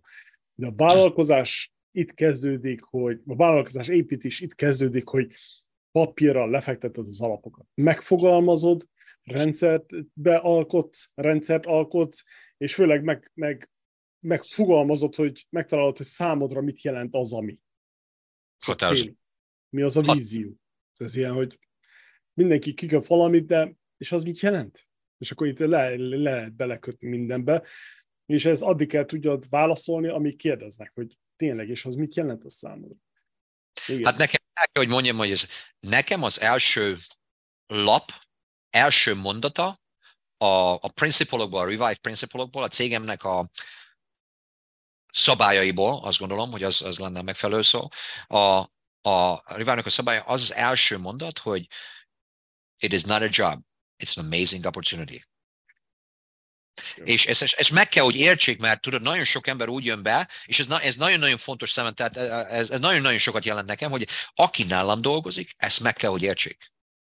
Tehát nekem egyetlen egy ember nem kell ide, aki, és továbbiakban sem, aki úgy próbál, hogy ó, oh, becsekkolok, tudod, bejelentkezek, hogy itt vagyok, utána nem is hallasz rólam egy szót sem. És akkor úgy van így, hogy na, hát remélem ennyi pénzt meg tudok szerezni, ennyi pénzt meg tudok keresni. Nekem volt itt egy tanítvány, nem is régen, vagy egy, egy oktató nem is régen itt, aki, aki az történt, hogy jóképű gyerek, jó kiállás, hogy tökéletes lenne ehhez a, ehhez a pozícióhoz, viszont el volt szállva magától. És akkor én rájöttem erre, hogy hát akkor már olyan frusztráció volt bennem, hogy mondom, mint ahogy mondtam neked, ezek a fiúk, ezek meg vannak fizetve, illetve hölgyek is, akik nálam dolgoznak, és akkor eldöntöttem, hogy tudod mit? Te még most kezdtél nálam, és ennyire be vagy ájulva magadtól, hát olyan gyönyörűen leveszek tőle 15%-ot, hogy ez valami fantasztikus öröm lesz nézni. Így magamban. És természetesen meg is mondtam neki, hogy ti kezdők, 35%-os profittal kezdek. Ó, hát aztán nem is volt, is ott, nem is volt ott kacagás egy pillanatra se. És uh, mai napig itt van a srác, most, most már egy éve itt van, egy 5%-ot kapott uh, uh, növekedésben, és, és elkezdte a tisztelni a dolgokat elkezdte tisztelni a dolgokat, mert nálam dolgozol keményen, tényleg megkapsz mindent. Nem dolgozol, én mosom a kezeimet. Úgyhogy ezt meg kell, hogy értsék, hogy ez egy, ez egy olyan opportunity, egy olyan lehetőség, tényleg az, hogy fel kell, hogy fogják azt, hogy a mi szaktudásunkkal amennyi pénzt ezek az emberek képesek kifizetni, és akkor, akkor nekünk olyan szolgáltatást kell biztosítanunk, hogy senki más. Mert hogyha nekem azt mondják, hogy hát az Arnoldnak a term az olyan drága, hogy hihetetlen, és akkor a szolgáltatás is hihetetlen rossz volt. Hát ezt, ezt soha nem akarnám meghallani. Én felépítettem valamit nagyon-nagyon keményen, és azt meg akarom tartani, ezt a minőséget. Úgyhogy a minőségnek a megtartás az elengedhetetlen. Az elengedhetetlen, és minél nagyobb válik az ember, annál, annál nehezebb megtartani, természetesen. Úgyhogy... így működünk. Jó, jó, hangzik, ügyes, ügyes. Oké, okay. általánosságban mit gondolsz a mentorokról, coachokról? Business Én az- ilyes. Én mai napig, tehát, tehát hát, hogyha azt mondom, hogy mindenkitől tanulnunk kell. Mindenkitől tanulnunk kell. Én azt gondolom, hogy mindenkitől tudunk valamit tanulni, a- ami, ami az életünket előrébb pozitív irányba tudja terelni. Mindenkitől, abszolút mindenkitől. És természetesen, amiket tanulunk, nem mindegyiket fogjuk tudni hasznosítani, azokat csak eldobáljuk. És abból kialakítjuk a saját magunk kis szisztémáját, rendszerét. Ez nagyon-nagyon fontos. Mai napig vannak coachaim, akik, akik segítenek. Van, egy, van egy úriember, akit hát legalább vagy 7-8 éve fizetek havonta azért, hogy engem az ő rendszerével tanítson. Most nem régen elkezdtem ezt a marketinges úriembert, nem egy pár centér, hogy minden hónapban azért, hogy engem tanítson.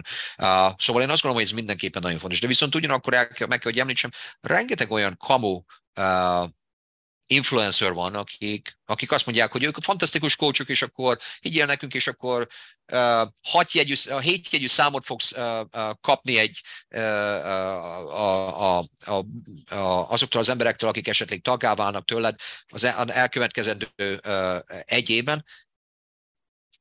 Én is volt, és, és, és tehát rengeteg ilyen kamu van, tényleg meg kell, hogy csinálj saját magad szempontjából, utána kell, hogy nézzél ezeknek az embereknek, hogy tényleg mit értek el tényleg mit értek el, és, és, és tudod ezt hasznosítani. Mert a másik dolog az viszont az, hogy nem csak az, hogy kamuk vannak, de viszont vannak olyanok is, akik fantasztikusan tényleg sikeresek, de viszont nem képviselik azt a szemszöget, azt a szempontot, amit esetleg te képviselsz.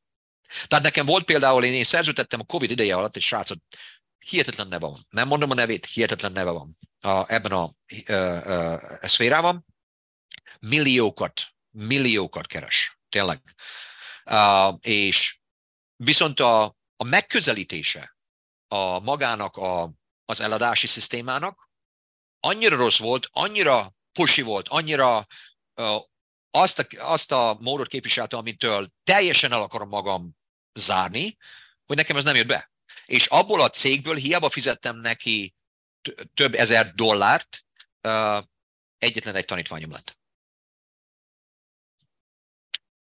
Szóval ez, ez mindenképpen ez, ez nagyon fontos, hogy megtaláljuk azokat az emberek, akik tényleg tudnak nekünk segíteni, és akik a nyelvünket beszélik.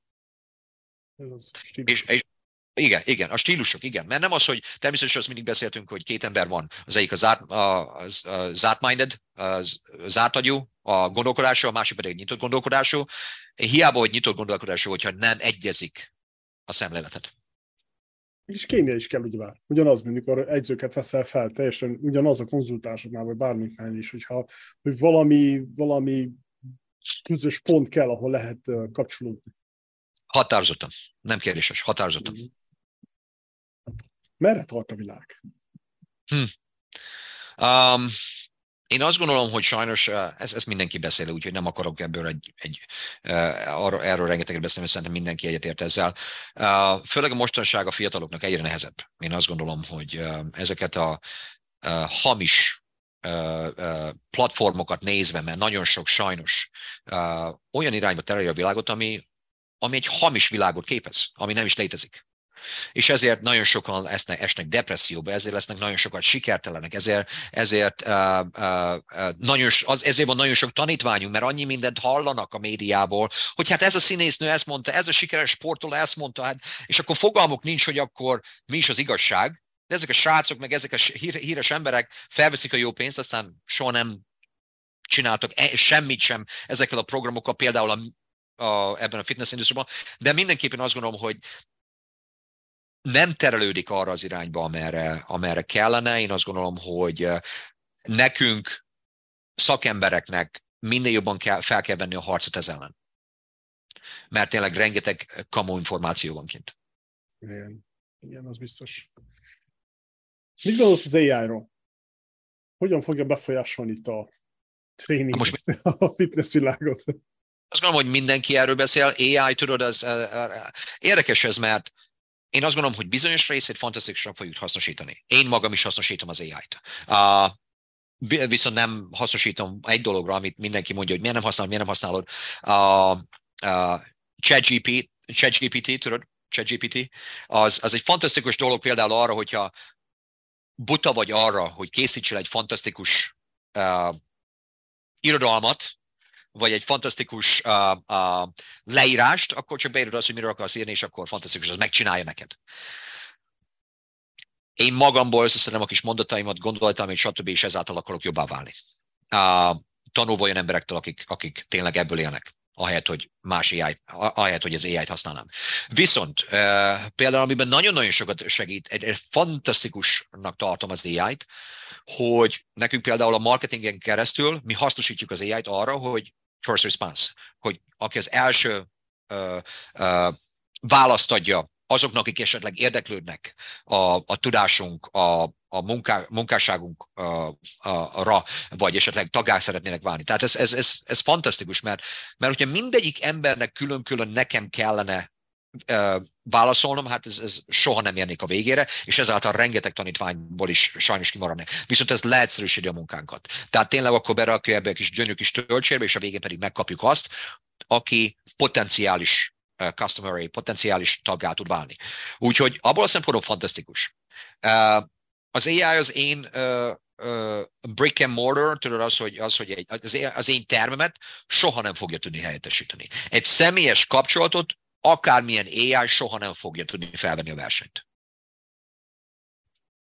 Az, hogy otthon, hogyha valaki tényleg annyira elszánt, és valaki uh, otthon tud edzeni, és, és magának meg tudja csinálni gyakorlatilag, hasznosítva egy AI programot, aki tényleg adaptálódik, és ezáltal csinál egy, egy, egy edzéstervet számon, valószínű. Valószínű. Akkor sem tudják velünk felverni a versenyt, mert az is csak meg lesz határozva, hogy milyen szinten tud egy AI uh, uh, programokat uh, uh, csinálni. De, tehát megvan a pozitív és negatívja is. Hm. Határozottan. Az, hogy, az, hogy, hogy velünk felvegye a versenyt, ilyen szinten az lehetetlen. De tudjuk alkalmazni. De lényeg, meg kell tanulni, együtt élni meg. Pontosan. Mi a terved a jövőre nézve? Hol látod magad, illetve a vállalkozás a következő 5-10, akár 25 év múlva? Szóval um, uh, az elején említettem, hogy hol is akarok lenni. Uh, volt egy cél kettő évvel ezelőtt, hogy, uh, vagyis másfél évvel ezelőtt volt egy cél, hogy én két éven belül abba hagyom a személyedzést, majdnem ott vagyok teljesen, mindössze kettő tanítványom van most már, egy család, aki, aki fantasztikus, és a másik pedig az volt, hogy öt éven belül kinyitom a másik három termet. Hát harmadik évenbe fog telni, nem az ötbe, hogy kinyissam a termet. Úgyhogy most már tényleg, mert volt egy, egy, egy őrült cél ebben az évben, hogy megduplázom a tagoknak a díját, vagyis a tagoknak a számát, és abban az irányba haladunk. Úgyhogy olyan szinten haladunk, hogy az, az meg fog történni, ebben biztos vagyok, és ennek hatására akkor tényleg ez azt jelenti, hogy akkor megvan minden, ami, minden kritérium, ami ahhoz szükségeltetik, hogy a másik két termet kinyissuk, ezért ebből kifolyólag jövő évben ez egy vagy kettőt kinyitunk. Mhm. Száz százalék.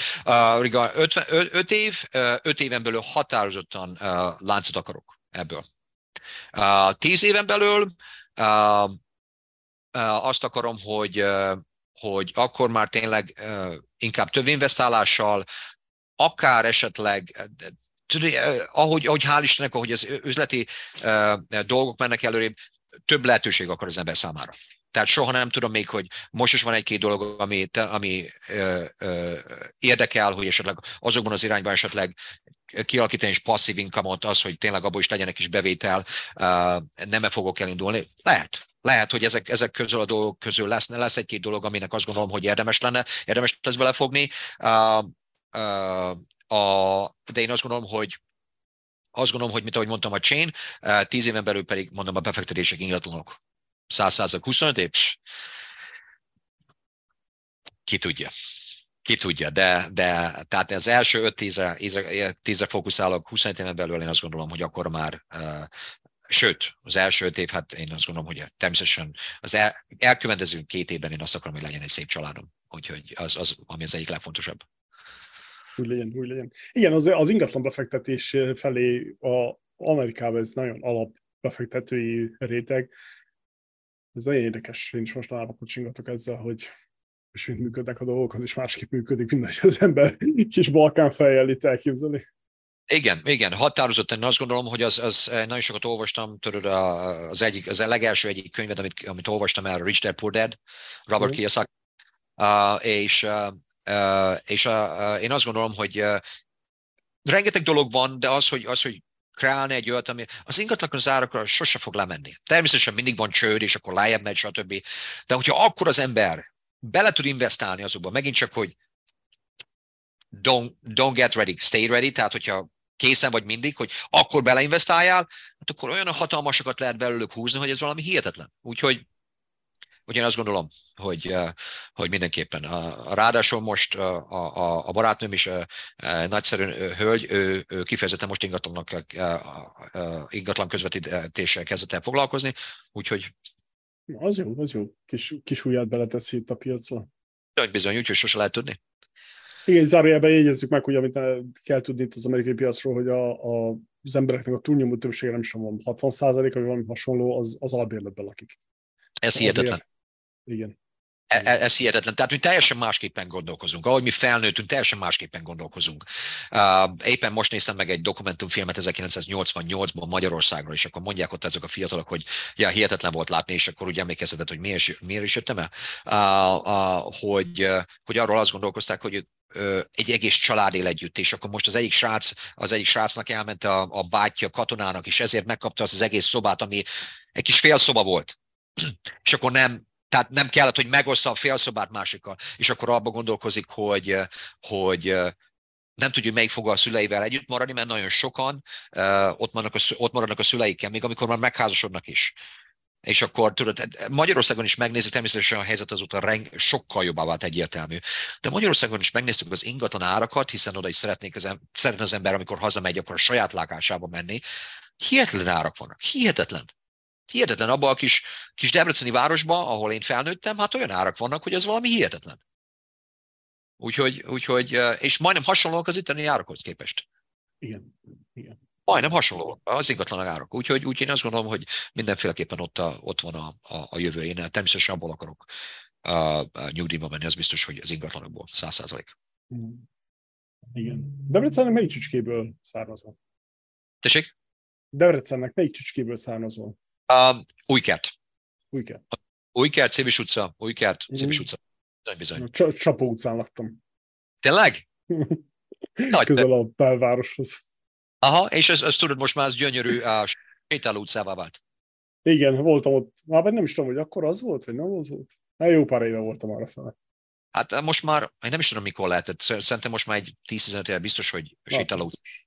Úgyhogy, de, de fantasztikus, nagyon-nagyon szép. Tényleg nagyon szép Debrecen. Igen, jó, jó ki, ki, ki kalapálták. Igen. Oké, okay. ha tehetnéd, milyen világméretű problémát oldanál meg, és hogyan?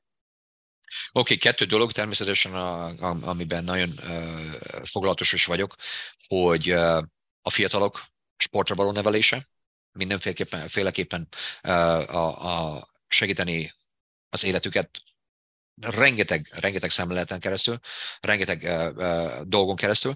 Uh, én azt gondolom, hogy azoknak, uh, tehát a fiataloknak uh, uh, olyan programokat létesíteni, ahol, uh, ahol uh, valamilyen fajta sportot a szüleik nélkül el tudnak kezdeni és ezáltal, vagy akár, amit most már Magyarországon is látunk, de itt az első távon már nagyon régóta probléma, az, hogy a, a gyerekektől elveszik a testnevelés órát. És ezáltal, ezáltal teljesen elkülönítjük magukat a, a mozgástól. Egy-két gyerek természetesen igen, elmegy, el, elmegy sportolni, Magyarországon elmennek súlyos edzésekre, uh, itt elmennek baseballozni, vagy, vagy akár uh, futballozni, de az, hogy legyen egy, legyen egy, uh, egy a kormány által biztosított hely, ahol tényleg a gyerekeknek fizikai, fizikai nevelése első perctől kezdve folyamatosan történik, abban mindenképpen szeretnék elérni valamit. Mindenképpen. A másik pedig az idős korban. Tehát a két, két ellentét. Itt az első támokban is, és Magyarországon is természetesen az van, hogy, hogy nincsen a kormány által olyan lehetőség, hogy, hogy ezeknek a szegény időseknek, akik már elérték ezt a kort, hogy biztosítsanak egy olyan programot, hogy igenis le tudnak menni mozogni. Mert itt is nap, nap mint nap látjuk. Van egy-két program, meg igen, meg, meg itt a kormány biztosítja, azt, Magyarországon az sincs, hogy biztosítja azt, hogy lemenjenek egy terembe edzeni szegények mit tudnak, hogyha egész életükben nem edzettek, akkor hogy fogják, hogy fogják azt, azt elképzelni, hogy saját magukat tudják valamilyen, ezeken, ezeken a hihetetlen gyönyörű gépeken, hogy, tudná, hogy tudnák egy mozgást uh, uh, végrehajtani. Ez, ez, tehát ebbe a két, ezen a két dologban mindenféleképpen szeretnék valamilyen előlépést is, és amilyen módon segíteni, uh, akár a kormány, akár a helyi ezzel kapcsolatos uh, uh, uh, hivatalokat segíteni, én, én nagyon szeretném. Hm, igen, igen. Sajnos úgy, a másik, ami, ami engem nagyon bánt ilyen, ebből a szempontból is az, hogy borzasztóan rosszul vannak a, a városok megtervezve. Hogyha kint élsz valahol, ez a suburban részeken ugyebár, akkor szerencséd van, mert mindenkinek van egy kis frontja, ugye a backyardra, sokkal nagyobbak az udvarok, meg a játszóterek, meg vannak, de ahogy jobban belemész ilyen óváros felé, egyre kevesebben van. Egyre kevesebb szabad tér van. Ez, ez így van. Ez, így van, ez így van. Mondjuk, amit nagyon szerettem, az, hogy ami nagyon tetszett Magyarországon, hogy egyre több fitnessparkot nyitottak. És az egyik cimborám a katona Zoli, az éppen ezzel foglalkozik, és egyre több ilyen fitnessparkot nyitottak, amit próbálnak most ide kihozni az Egyesült Államokba is. És érdekes, hogy hogy a játszóterek újból elkezdtek jobbá válni. Volt egy időszak főleg Magyarországon is, ahol ez, mi felnőttünk egy gyönyörű kis játszótéren, fantasztikus volt, minden megmásztunk, amit nem is lehetett, azt is megmásztuk. És akkor tudtunk ott homokozni, stb. Különböző korlátok voltak, amin lehetett játszani, és aztán eltűntek. És akkor most újból úgy látom, hogy saj, kezdik lassan beépíteni. De most, hogy otthon voltam, az a játszótér, ami annak idején tele volt mindenféle mászókával, egy nagyon, egy pár dolog maradt mármint új dolgot jobban valami telepítetek, pár dolog maradt. Szóval ez nagyon-nagyon, nagyon-nagyon fontos szerepet játszik az életemben, hogy, hogy mindenféleképpen most, hogy több időm van természetesen az, hogy nem tényleg arra törekszem, hogy minél jobban tudjam a community segíteni, hogy miben, miben is tudnám jobban segíteni, az, hogy, hogy kik, legy, kik kellene, hogy foglalkozzunk. És én ezt látom, ezt a, ezt a két demografikot, a, a, a, a fiatalokat és a, tehát a gyermekeket inkább, a fiatalságot, illetve az öregeket, akiknek tényleg nagyon-nagyon nagyon kell, mert, mert az a közeg, akik, akik még aktívak, akik még dolgoznak, az nem csak az, hogy meg tudják venni itt a havi béletet, de azok, azok tényleg azok, azok inkább elmennek mozogni, azok rájöttek arra, hogy tényleg ez mennyire fontos az, hogy mozogjuk valamilyen szinten. De ez a két generáció, ez a két fiatal és öreg, ezen a segítségkel. Oké, okay, villámkérdések? Oké. Okay. Kedvenc könyved? Ah, utam a csúcsra. Melyik könyv volt a legnagyobb benyomással rád, mint vállalkozó? Hát ebből volt egy jó pár. Uh, uh, Grit az egyik, az nagy, tehát ezek mind angol könyvek. A Grit, le is írtam uh, egy párat, mert, mert, uh, mert tudom, hogy ezek, ezek, ezek más is esetleg, hogyha ezeket megnézni, ez fantasztikus lenne. Traction, uh, Who Not How, az, hogy aki, aki és nem ami, nem ahogy. Tehát ez nagyon-nagyon fontos. Tehát arra is, ez nagyon-nagyon sokat segített természetesen arra, hogy degradálják bizonyos dolgokat, az, hogy átadjam bizonyos embereknek a dolgokat, hogy, hogy rájöttem arra, hogy mi az én szerepem, például az én cégemnél is, és mit tudnak esetleg bizonyos dolgokat átvenni tőlem, akit más is tudja csinálni, nem kell az, hogy én csinálom. De ez egy nagyon-nagyon jó könyv, a Who Not How, ez egy fantasztikus könyv. A Founder Farmer Thinker Thief, Founder Farmer Thinker Thief, fantasztikus. Uh, uh, úgyhogy úgyhogy ez, ez, ez a pár könyv, ezt érdemes elolvasni, mert ezek, meg rengeteg van, de ez a, ez a, ez a pár, ez, ez fantasztikus igen, ezért van a kérdés az, hogy milyen benyomása volt rád, mert tényleg sok könyv van, valami csak átmegy az embernek a fején, de van, ami tényleg meg is ragad. Persze. Melyik bizonyos könyv segített a legjobban a vállalkozásod építésében? A vállalkozásom építésében én azt gondolom, hogy az, egy, az egy nagyszerű volt a Who Not How. Who Not How, az, az mindenféleképpen aki nem ahogy az, az mindenképpen nagyon sokat segített, mert akkor mondom, én tudtam magamat, végül elértem azt a pontot, hogy na, akkor most már ezt, ezt idejem át, átadni másoknak ezeket a, ezeket a dolgokat, ezeket a pozíciókat, mint ahelyett, hogy én csináljam. Um, kedvenc podcastet, ha hallgatsz podcastet? Uh, rengeteget hallgatok, te jó Isten, rengeteget hallgatok. A kedvencem um, ti, Természetesen. Akkor nem kérdezem meg, melyik volt a legjobb uh, epizód belőle. Hát ezt, ezt, ezt, ezt tudjuk. Kedvenc business podcastet? Um, uh, Vince Gabriel. Vince Gabriel's podcast. podcast. De ez, a, ez, ez az úriember, ez a, aki nekem a, az egyik coachom, aki a marketingben segít nekem. Vince Gabriel. Nem annyira ismert, uh, de amikor ő, uh, amikor businessről van szó, akkor nagy nevam. Bill? Vince. Bill? Vince. Vince Gabriel. G-A-B. R-E. Yeah, mm-hmm. Vince Gabriel. Podcast. Uh. Spotify. A Spotify van rajta. Igen? Mit hallgatsz, olvasol, nézel most? Uh, mindig van valami folyamatosan. Oh, hát, szakmai dolgokat leginkább, én azt gondolom szakmai dolgokat leginkább, az üzletmenet természetesen. Uh, rengeteg audiobookon van, amit állandóan hallgatok, tehát attól függ, melyiket rakom be. Uh, mindig ki akarom használni, amikor csak utazok, mindig akarom használni a lehetőséget, akár azt a 15 percet, 20 percet, amikor utazok, hogy tényleg valami információt hallgassak, ne csak zenét. Úgyhogy a másik pedig az, hogy most legutoljára a barátnőmmel is a peptidokról, minél többet akarunk tudni a peptidokról. Ennyire belementek a science-be? Hmm, persze. Persze, persze, persze. De most egy sráccal is uh, elkezdtünk együtt dolgozni, ő egy hormone replacement uh, specialist, aki tényleg ez, csak ezzel foglalkozik, csak hormonokkal, és ebben segít, hogy anti-aging, biohacking, tehát aki segít abban, hogy minden egészségesebb, hosszabb életük legyen, és, és ezáltal egészségesebb életet éljünk. Én azt gondolom, hogy hogy ez nagyon-nagyon fontos mindannyiunk számára, természetesen minden kopik egy kicsit, minden kicsivel rosszabbá kezd válni, úgyhogy, úgyhogy mindannyian meg, tehát mindenkinek vannak valamilyen genetikai problémák.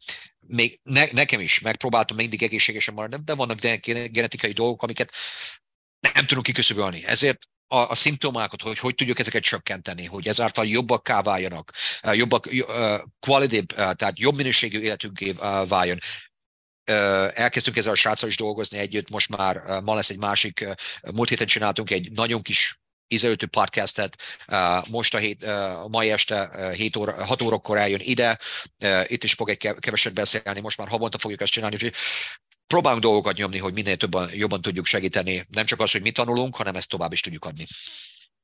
Tényleg, de szakember, ugye bár ez, ez olyan, mint a nem tudom, mint a nyúlüreg, ugye bár, hogy, hogy ez mindenbe bele lehet menni a mélységekbe, hogy Oh, határozottan. Annyi, annyi dolog van, hogy egyszer nincs annyi idője, ideje az embernek, hogy ez is megpróbál egy, kicsi, egy, egy bizonyos minőséget kialakítani, és természetesen, amikor az a minőség, az, vagyis azt a mennyiséget elértem, hogy a minőségemben, hogy ez már túlszárnyal a tudásomon, akkor természetesen itt vannak, és ezért vannak ezek a rengeteg nagy szemre, akik körbevesz bennünket, akik tényleg uh, annyira szakmaértőek az ő szférájukban, hogy azok a, utána már, hogyha én nem tudok ezekkel a tanítványokkal foglalkozni például, vagy emberekkel foglalkozni, akkor továbbítom hozzájuk. Tehát tényleg egy nagyszerű uh, uh, doktor csoport uh, is dolgozik velük végül is.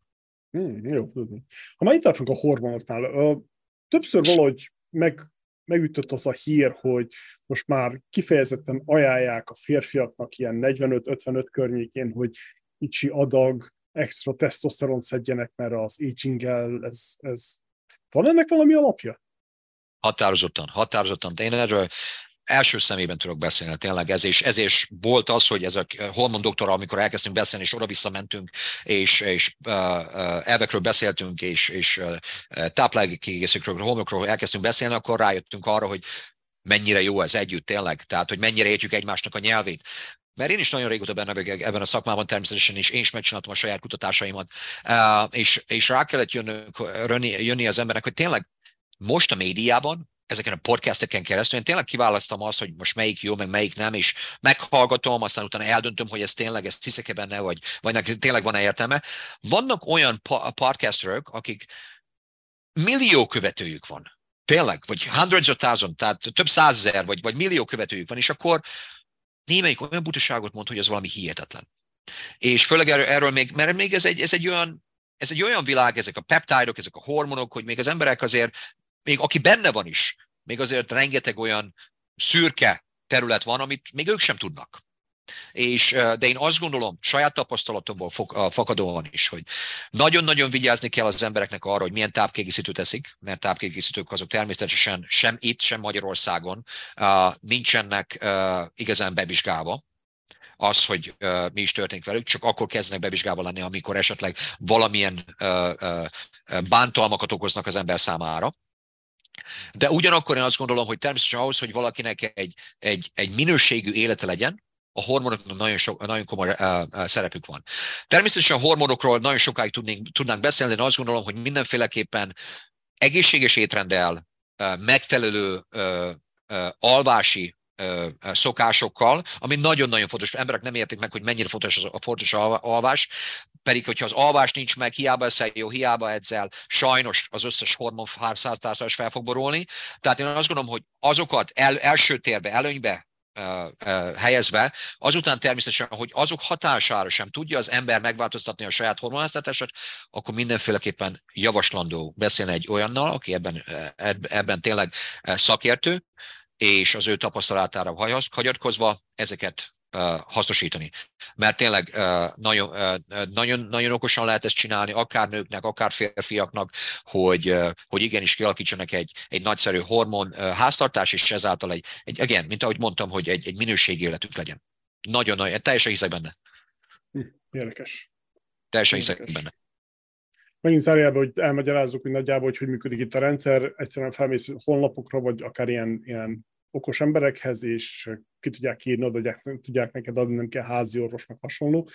Persze ennek is annak hátrányai, hogyha rosszul szerzed, meg rossz forrásból szerzed, ugye bár ez a másik, akkor viszont meg lehet égetni a kisújunkat. Tudod, tudod, mint ahogy mondtam, ebben elég, eléggé benne vagyok ebben a, ebben a szakákban is. Én azt gondolom, hogy még, tehát tényleg meg kell találnom azokat a szakemberek, akik tényleg jók ebben, tudod? Mert nem csak az, hogy esetleg kamu, kamu terméket kapsz, nem csak arról van szó. Én elsősorban azokban nem is bízok, amik tényleg ilyen online-os dolgokon keresztül lehet megszerezni. Hogyha én nem tudok egy, egy személyes kapcsolatot ki, fe, kiépíteni, fe, létesíteni azzal a doktorral, aki nekem a hormonjaimat, ami a legfontosabb, hormonjaimat tudja beállítani, akkor én azzal nem akarok igazán semmit csinálni. Először is. Tehát tényleg egy olyan emberrel kell találnunk, akiben megbízunk, akivel személyes kapcsolatot tudunk létesíteni. Hiszen azt akarom, hogy ez az én vérképletem az állandóan meg legyen nézve például. Tudjam azt, hogy mi történik vele. Mert csak azért, mert kapok egy hormont, és ezért a, mit tudom, a férfiak szempontjából megvan az a megfelelő szintem, amit az orvosok által ajánlva van, az nem azt jelenti, hogy ezáltal a koleszterinom is nem fog emelkedni, ezáltal a, a vérsűrűségem is nem fog megváltozni. Tehát olyan dolgokat kell figyelembe véve venni, ami, ami nem lesz harmful, nem, nem fogja bántani a szervezetet a, a későbbiekben. Tehát ez nagyon-nagyon fontos. És, és, amikor, és, és azt gondolom, hogy ugyanakkor viszont a másik szempont pedig az, hogy vannak nagyszerű orvosok, viszont mivel ez nem a ő specialitásuk, és ezt kell megérteni, hogy minden orvosnak azért van specialitásban, mert abban ők a legjobbak. De hogyha most van egy kis körzeti orvos, és azt mondja, hogy légy szíves, írja már ki nekem ezt, mert így érzem magam, mert nincs annyi energiám, meg mit tudom én, és akkor kiírja, és akkor azt mondja, hogy mennyire például, ami nagy szokás mostanában, hogy rakjál be egy peletet a fenekedbe, tudod, a pelet az egy, ez egy, ez egy elolvadó, saját magában elolvadó uh, hormon replacement, tehát ez segít abban, hogy a saját hormonszintedet uh, uh, uh, helyrehozza. Nagyon sokszor még kombinálják is a tesztoszteron például esztrogénnel, vagy radiol és vagy néha még uh, nem mondjuk progeszteronnel nem, de például ez a kettőt itt összeszokták kombinálni, és nagyon nehéz sikereket elérni. És nem beszélve arról, például volt itt egy tanítványunk is, 60 akárhány éves hölgy, aki most elkezdett dolgozni ezzel a hormondoktorral, aki, a, aki ma is este is jön ide, a, azzal a cimborámmal. A lényeg az, hogy például ez a, a közötti orvos kiírta neki ezt a pelletet, amit beleraknak a fenekébe, mert ott szívódik fel, viszont egy nap elment a strandra, és akkor érezte, hogy valami ott, valami ott nem, nem stimmel. Képzeld el, hogy uh, rájött arra, hogy uh, a fenekéhez odaérve a ez a, ez a kis pellet, ez a kis picike kis tabletta, ez már, a csücske már kim volt. Ezt műtéti úton rakják be, tehát felvágják, oda berakják, hogy felszívódjon. És azután szépen bezárják. És a lényege az, hogy ez, ez már elkezdett kikukocskálni, lementek a strandra, ki is esett a fenekéből. Az izomból. Tehát még egyszer, az izomból. Úgyhogy, úgyhogy én mondtam, én, én, én senkinek nem ajánlom, például az én szemszögemből, az én tapasztalatomból senkinek nem ajánlom azt. Nehéz kontrollálni például. Tehát ezért mondom, hogy meg kell egy olyan orvos találni, aki tényleg ezt csinálja, nap mint nap, tudja, hogy hogy kell ezt kontrollálni, és akkor annak, annak a szavára adva egy protokollt folytatni. De addig, hogy te most ezt ilyen online-on keresztül megtalálja az ember azt, hogy hát most így is ki, úgy is kiírják ha egészséges akar maradni az ember, akkor ez nem a, nem a megoldás. Igen. Mi mindent az is okosan kell csinálni. Ugye bár nem egy fagyiról van szó, hogy elmegyünk, és megválogatjuk, hogy most... Bizony nem. Bizony nem. Pisztáciás. Igen, mert utána nyalogatjuk a sebeinket, hogyha a fagyiról beszélhetjük. Igen, ez jó, ez jó. Oké, okay, kitérünk egy kicsit. Uh, mi az, ami szakmailag most inspirál a legjobban? Uh, minél hamarabb ki tudjam nyitni a másik értelmet. Legjobban. Elhiszem. Hogyan menedzseled a feszültséget? Edzés. Csak edzés. Mi van a sebedben? Mit hordasz általában magadnál? Hm.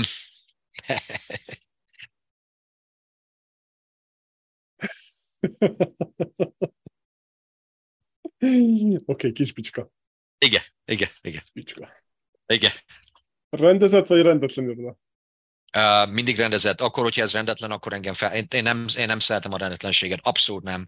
Uh, engem ez nagyon-nagyon zavar. Most, most rengeteg olyan irat van, amit most már akkora uh, könyvtárunk, áll, könyvtárunk lehet, hogy ezt rendbe kell rakni, de most nem tudom megmutatni, de azért is rendetlen például három különböző uh, aktákat ta, uh, uh, uh, rendszeresítő uh, uh, polcokat, illetve fiókokat, hogy tényleg ezt is rendbe rakjam. Én azt nem szeretem, tehát az irodám nekem mindig, mindig rendezett, nekem minden, ahol, amit én, én férfiként én nagyon, nagyon rendezett vagyok, mindig megpróbálom, amit csak lehet rendben hagyni, a irodám is ebből kifolyólag.